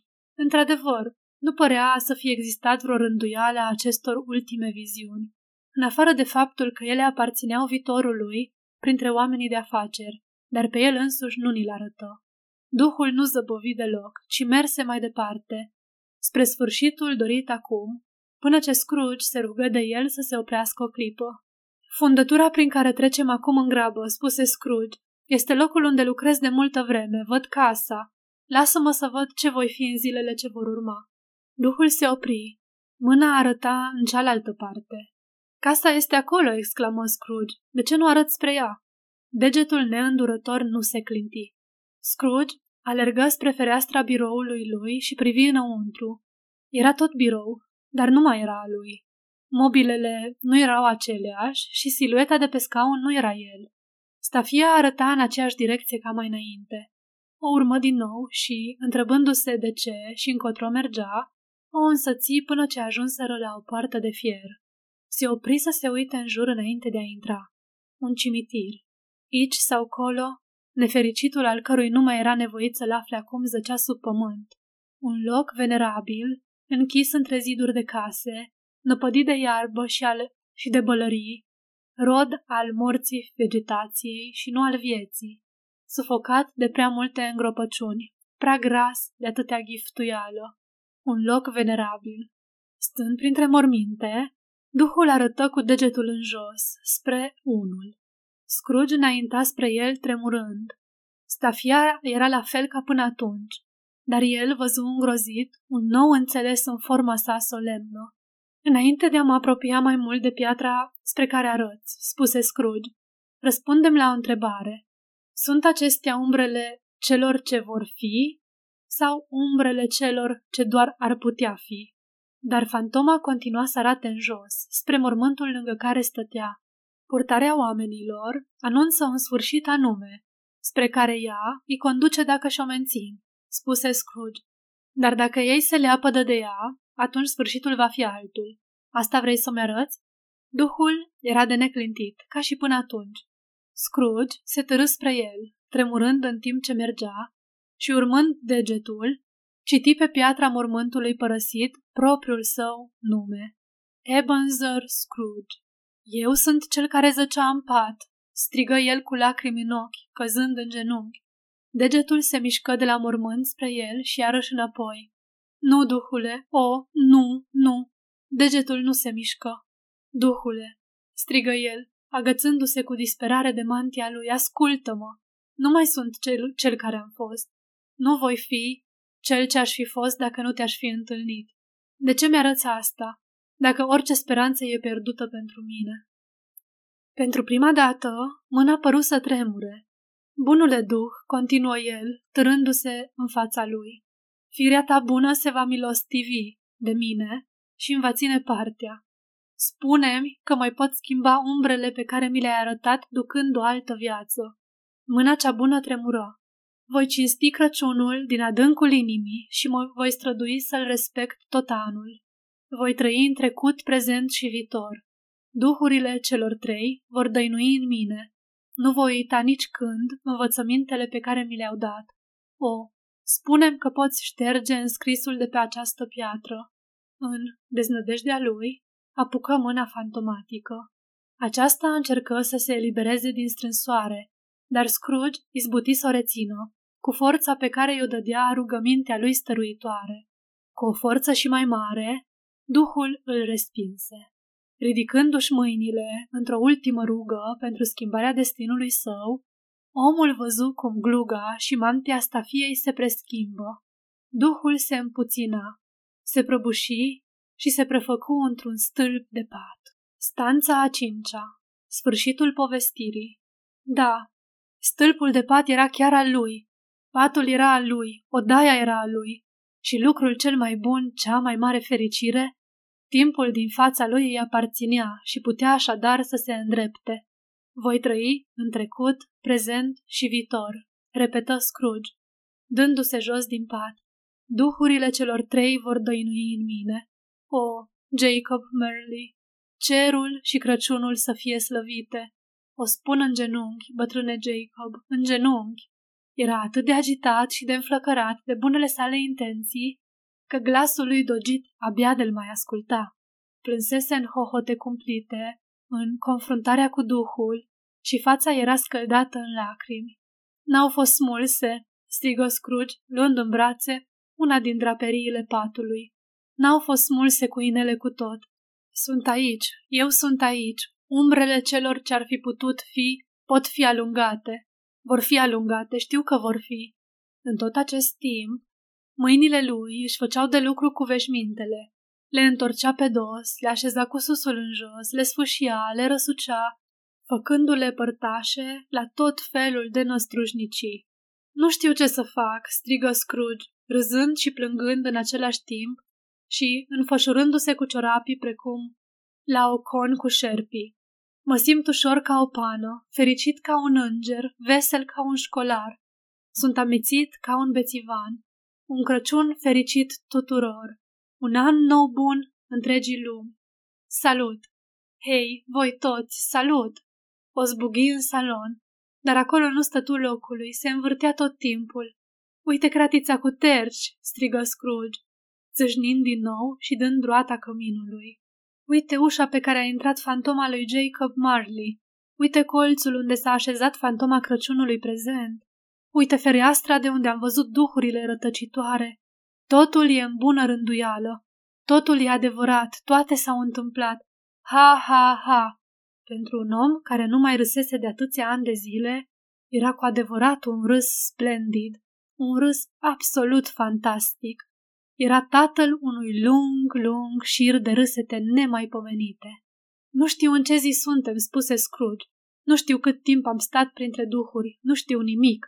Sunt ca un bebeluș, dar nu contează, nu-mi pasă. Prefer să fiu un bebeluș. Hei, voi, salut, vă salut! Efuziunile lui fură domolite de dangătele de clopot, cele mai vesele pe care le auzise vreodată. Cling, clang, ciocănel. Ding, dong, clopot greu. Clopot. Dong, ding, ciocănel. Clang, cling. Ah, minunat, minunat! Alergă la fereastră, o deschise și scoase capul. Nici pâclă, nici ceață, gersenin, strălucitor, jovial, însuflețitor. Un ger care-i cânta sângelui ca să danseze. Lumina auria soarelui, cer divin, aer bun, curat, clopote vesele. Ah, minunat, minunat! Ce zi e azi? strigă Scrooge spre un băiat de pe stradă, în haine de sărbătoare, care hoinărea probabil pe acolo. Ce? îi răspunse băiatul, din calea afară de mirat.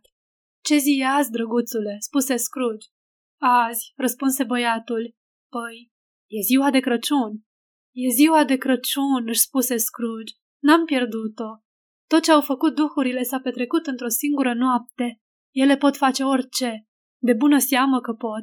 Salut, drăguțule! Salut, îi răspunse băiatul. Știi, prăvălia cu păsări, a doua stradă de aici, pe colț, se interesă Scrooge. Cred și eu că o știu, răspunse flăcăul. Deștept băiat, spuse Scrooge, minunat băiat. Nu știi cumva dacă au vândut curcanul premiat care era agățat acolo? Nu curcanul cel mic, ci ăla mare. Ăla mare cât mine? întrebă băiatul. Delicios băiat, e o plăcere să stai de vorbă cu el. Da, iezișorule. Mai e agățat și acum acolo, răspunse băiatul. Da? Mai este? răspunse Scrooge. Du-te și cumpără-l. Ei, pe naiba, exclamă băiatul. Nu, zău, spuse Scrooge. Vorbesc serios. Du-te și cumpără-l și spune-le să vină cu el aici, ca să le arăt unde să-l ducă. Întoarce-te cu omul și o să-ți dau un shilling. Întoarce-te cu el în mai puțin de cinci minute și îți dau jumătate de coroană. Băiatul o zbughi ca din pușcă. Niciun pușcaș cu mâna sigură pe trăgaci nu ar fi fost atât de iute. O să îl trimit lui Bob Cratchit, șopti Scrooge, frecându-și mâinile și propădindu-se de râs. Nu o să știe cine i l-a trimis. E de două ori mai mare decât timp de gețel. Joe Miller însuși n-a făcut vreodată o glumă atât de bună ca această surpriză pentru Bob. Mâna cu care scrise adresa nu era prea sigură, dar, oricum, reuși să o scrie. Apoi coborâ să deschidă ușa dinspre stradă, pregătindu-se pentru sosirea omului de la provălia de păsări, în timp ce stătea acolo, așteptându-l, privirea îi căzu pe ciocănașul de la ușă. O să-l iubesc toată viața, strigă Scrooge, mângâindu-l. Înainte, abia de mă uitam la el. Ce expresie cinstită are fața lui, e un ciocănaș minunat. Iată curcanul. Hei, salut, ce mai faci? Un Crăciun fericit. Era un curcan pe cinste. dar era o pasăre care n-ar fi putut sta pe picioarele ei. I s-ar fi înmuiat sub ea, într-o clipită, ca bețele de ceară pentru peceți. A, dar e cu neputință să fie dus în Camden Town, spuse Scrooge. Trebuie să iei o trăsură. Chicoteala cu care spuse acestea, chicoteala cu care plăti curcanul, chicoteala cu care plăti trăsura, chicoteala cu care îi răsplăti pe băiat, fură mai prejos doar de chicoteala cu care se așeză din nou pe scaun, cu răsuflarea tăiată și chicoti până ce îi zbucni în plâns. Nu-i fu ușor să se bărbierească, fiindcă mâna continua să-i tremure foarte tare și bărbieritul cere atenție mare, chiar dacă nu dansez în același timp. Dar dacă și-ar fi tăiat vârful nasului și-ar fi lipit un plasture pe el și-ar fi fost foarte, foarte mulțumit. Se îmbrăcă frumos, cu hainele cele mai bune și în sfârșit ieși în stradă. Oamenii se perindau pe afară, așa cum îi văzuse el împreună cu fantoma Crăciunului prezent. Și, mergând cu mâinile la spate, Scrooge îi privea pe toți cu un zâmbet fericit. Într-un cuvânt, avea o figură atât de plăcută, de atrăgătoare, încât trei sau patru persoane bine dispuse îi spuseră Bună dimineața, domnule, un Crăciun fericit! Iar Scrooge avea să spună adesea după aceea că, dintre toate sunetele prietenoase pe care le auzise în viața lui, acelea fuseseră cele mai prietenoase pentru auzul lui. Nu mersese prea departe, când îl văzu venind spre el, pe domnul corpolent care intrase în caseria lui cu o zi înainte și îl întrebase Firma Scrooge și Marley, bănuiesc? Simți un jung în inimă, gândindu-se cum îl va privi acel bătrân domn când se vor întâlni dar cunoștea drumul care se așternea în fața lui și îl urmă. Dragul meu domn, spuse Scrooge, mărind pasul și luându-i bătrânului domn amândouă mâinile. Ce mai faceți? Sper că ați izbutit ieri. Ați fost foarte amabil. Un Crăciun fericit, domnule. Domnul Scrooge? Da, spuse domnul Scrooge. Acesta este numele meu și mă tem că nu e prea plăcut pentru dumneavoastră. Îngăduiți-mi să vă cer iertare și vă rog să aveți bunătatea să... Și Scrooge îi șopti ceva la ureche. Doamne sfinte, strigă domnul, de, pe- de parcă îi pierise răsuflarea. Dragă domnule Scrooge, vorbiți serios? Vă rog, spuse Scrooge, niciun bănuț mai puțin. Vă asigur că voi fi răsplătit cu vârf și îndesat. Îmi faceți această favoare, vă rog. Dragă domnule, spuse celălalt, strângându-i mâna, nici nu știu ce să spun față de această mărinii nu spuneți nimic, vă rog, îi răspunse Scrooge. Veniți pe la mine. Veți veni la mine? Voi veni, strigă bătrânul domn. Și era limpede că era hotărât să o facă. Vă mulțumesc, spuse Scrooge. Vă rămân îndatorat. Mii de mulțumiri. Să vă ajute Dumnezeu. Se duse la biserică, se plimbă pe străzi, privi oamenii care se vânzoleau de colo-colo, mângâie copilașii pe cap, vorbi cu cerșetorii, se uită în jos, spre bucătăriile caselor și în sus, spre ferestre, și descoperi că toate acestea îi făceau plăcere.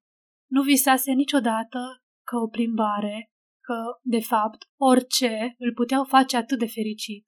După amiază, își îndreptă pașii spre casa nepotului său. Trecu prin fața ușii de nenumărate ori, până să-și facă în cele din urmă curajul să urce scara și să bată la ușă dar își luă inima în dinți și bătu. Stăpânul tău e acasă, draga mea? O întrebă Scrooge pe fată. Frumușică fată. Foarte frumușică. Da, domnule. Unde e, scumpo? întrebă Scrooge. În sufragerie, domnule, împreună cu doamna. Vă conduc eu sus, dacă doriți. Îți mulțumesc, dar mă cunoaște, spuse Scrooge cu mâna pe clanța ușii dinspre sufragerie. Am să intru aici, draga mea. Apăsă ușor clanța și băgă încet capul pe ușă. Ședeau la masă, care era aranjată ca de sărbătoare, fiindcă gospodinele tinere sunt foarte pretențioase în privința asta și se îngrijesc să fie toate așa cum se cuvine. Fred, spuse Scrooge, Doamne Dumnezeule, ce se mai sperie nepoata lui prin alianță. În clipa aceea Scrooge uitase că ea ședea în colțul unde se afla scăunelul pentru picioare, căci al minteri n-ar fi făcut cu niciun chip una ca asta. Sfinte Doamne, strigă Fred, cine e? Eu sunt, unchiul tău, Scrooge. Am venit la masă. Îmi îngădui să intru, Fred. Cum să nu-i îngăduie să intre? Păi, a fost o minune că nu i-a smulți brațul din încheietură. În cinci minute se simțea ca acasă. Nu mai pomenise o primire mai călduroasă. Nepoata lui era neschimbată. La fel și Tupor, când sosi și el. La fel și sora cea durdulie, când veni și ea. La fel arătau toți când sosiră și ei. Minunată petrecere, minunate jocuri, minunată înțelegere, minunată fericire. Dar a doua zi dimineața se duse de vreme la birou. O, da, ajunse de vreme. Își dorea tare mult să ajungă primul și să-l prindă pe Bob Cratchit că întârzie. Chiar asta își puse în gând. Și izbuti, într-adevăr, izbuti. Ceasul bătu de nouă, nici urmă de Bob. Și un sfert, nici urmă de Bob. Întârzie exact 18 minute și jumătate. Scrooge ședea cu ușa larg deschisă ca să-l poată vedea când intră în cutie. Își scoase pălăria înainte de a deschide ușa, își scoase apoi și șalul. Într-o clipită era pe scaunul lui, muzgălind iute cu tocul, de parcă ar fi încercat să prindă din urmă ora nouă. Salut, bombăni Scrooge, încercând să imite cât mai bine tonul lui obișnuit. Cum îndrăznești să vii la ora asta? Vă rog foarte mult să mă iertați, domnule, spuse Bob. Am întârziat, într-adevăr. Ai întârziat? întrebă Scrooge. Da, cred că da. Poftește aici, domnule, te rog. Nu se întâmplă decât o dată pe an, domnule, se rugă Bob, ieșind la ivială din cutie. Nu se va mai repeta. Am cam petrecut și eu ieri, domnule. Știi ceva, prietene? spuse Scrooge. N-am de gând să mai admit asemenea lucruri. De aceea, continuă el, sărind de pe scaun și dându-i lui Bob un ghiont atât de puternic, încât acesta ajunse clătinându-se înapoi în cutie, și de aceea îți voi mări salariul.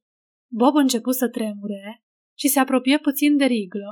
Îi trecu prin minte să-l pognească pe Scrooge cu ea, să-l țină bine și să strige după ajutor în fundătură, cerând oamenilor să aducă o cămașă de forță. Un Crăciun fericit, Bob, spuse Scrooge, cu o sinceritate care nu putea fi pusă la îndoială, în timp ce îl bătea pe spate. Îți doresc un Crăciun fericit, Bob, bunul meu prieten, cum nu ți-am dorit de ani de zile. O să-ți măresc salariul și o să mă străduiesc să-ți ajut familia nevoiașă. O să discutăm despre treburile tale chiar astăzi după amiază. Ia un castron cu crușon fierbinte de Crăciun. Îngrijește-te de foc și mai cumpără o găleată de cărbuni înainte de a mă pune, a mai pune un punct pe ei. Bob Cratchit. Scrooge a făcut mai mult decât a promis. A făcut tot ce promisese și multe altele pe deasupra. Iar pentru timp degețel, care nu murise, a fost ca un al doilea tată. A devenit un prieten atât de bun, un stăpân atât de bun și un om atât de bun, cum nu se mai văzuse în bunul și bătrânul oraș, în niciun alt bun și bătrân oraș, orășel sau târg, și nici în toată buna și bătrâna lume. Unii râdeau văzându-i atât de schimbat, dar el îi lăsa să râdă și nu se sinchisea de ei, fiindcă era îndeajuns de înțelept ca să știe că pe acest pământ niciodată, dar niciodată, nu s-a petrecut ceva bun, fără ca unii oameni să se prăpădească de râs la început. Și știind că asemenea oameni sunt oricum orbi, se gândea că e mai bine să, să-și încrețească ochii a râs decât să-și manifeste boala într-un mod mai puțin atrăgător. Propria lui inimă râdea și asta îl mulțumea pe deplin. N-a mai avut nicio legătură cu duhurile, dar a trăit după aceea conform principiului abstinenței totale și se spunea întotdeauna despre el că știe să țină Crăciunul, dacă există vreun om în viață care să știe într-adevăr acest lucru. Să dea Dumnezeu să se poată spune asta și despre noi, despre noi toți.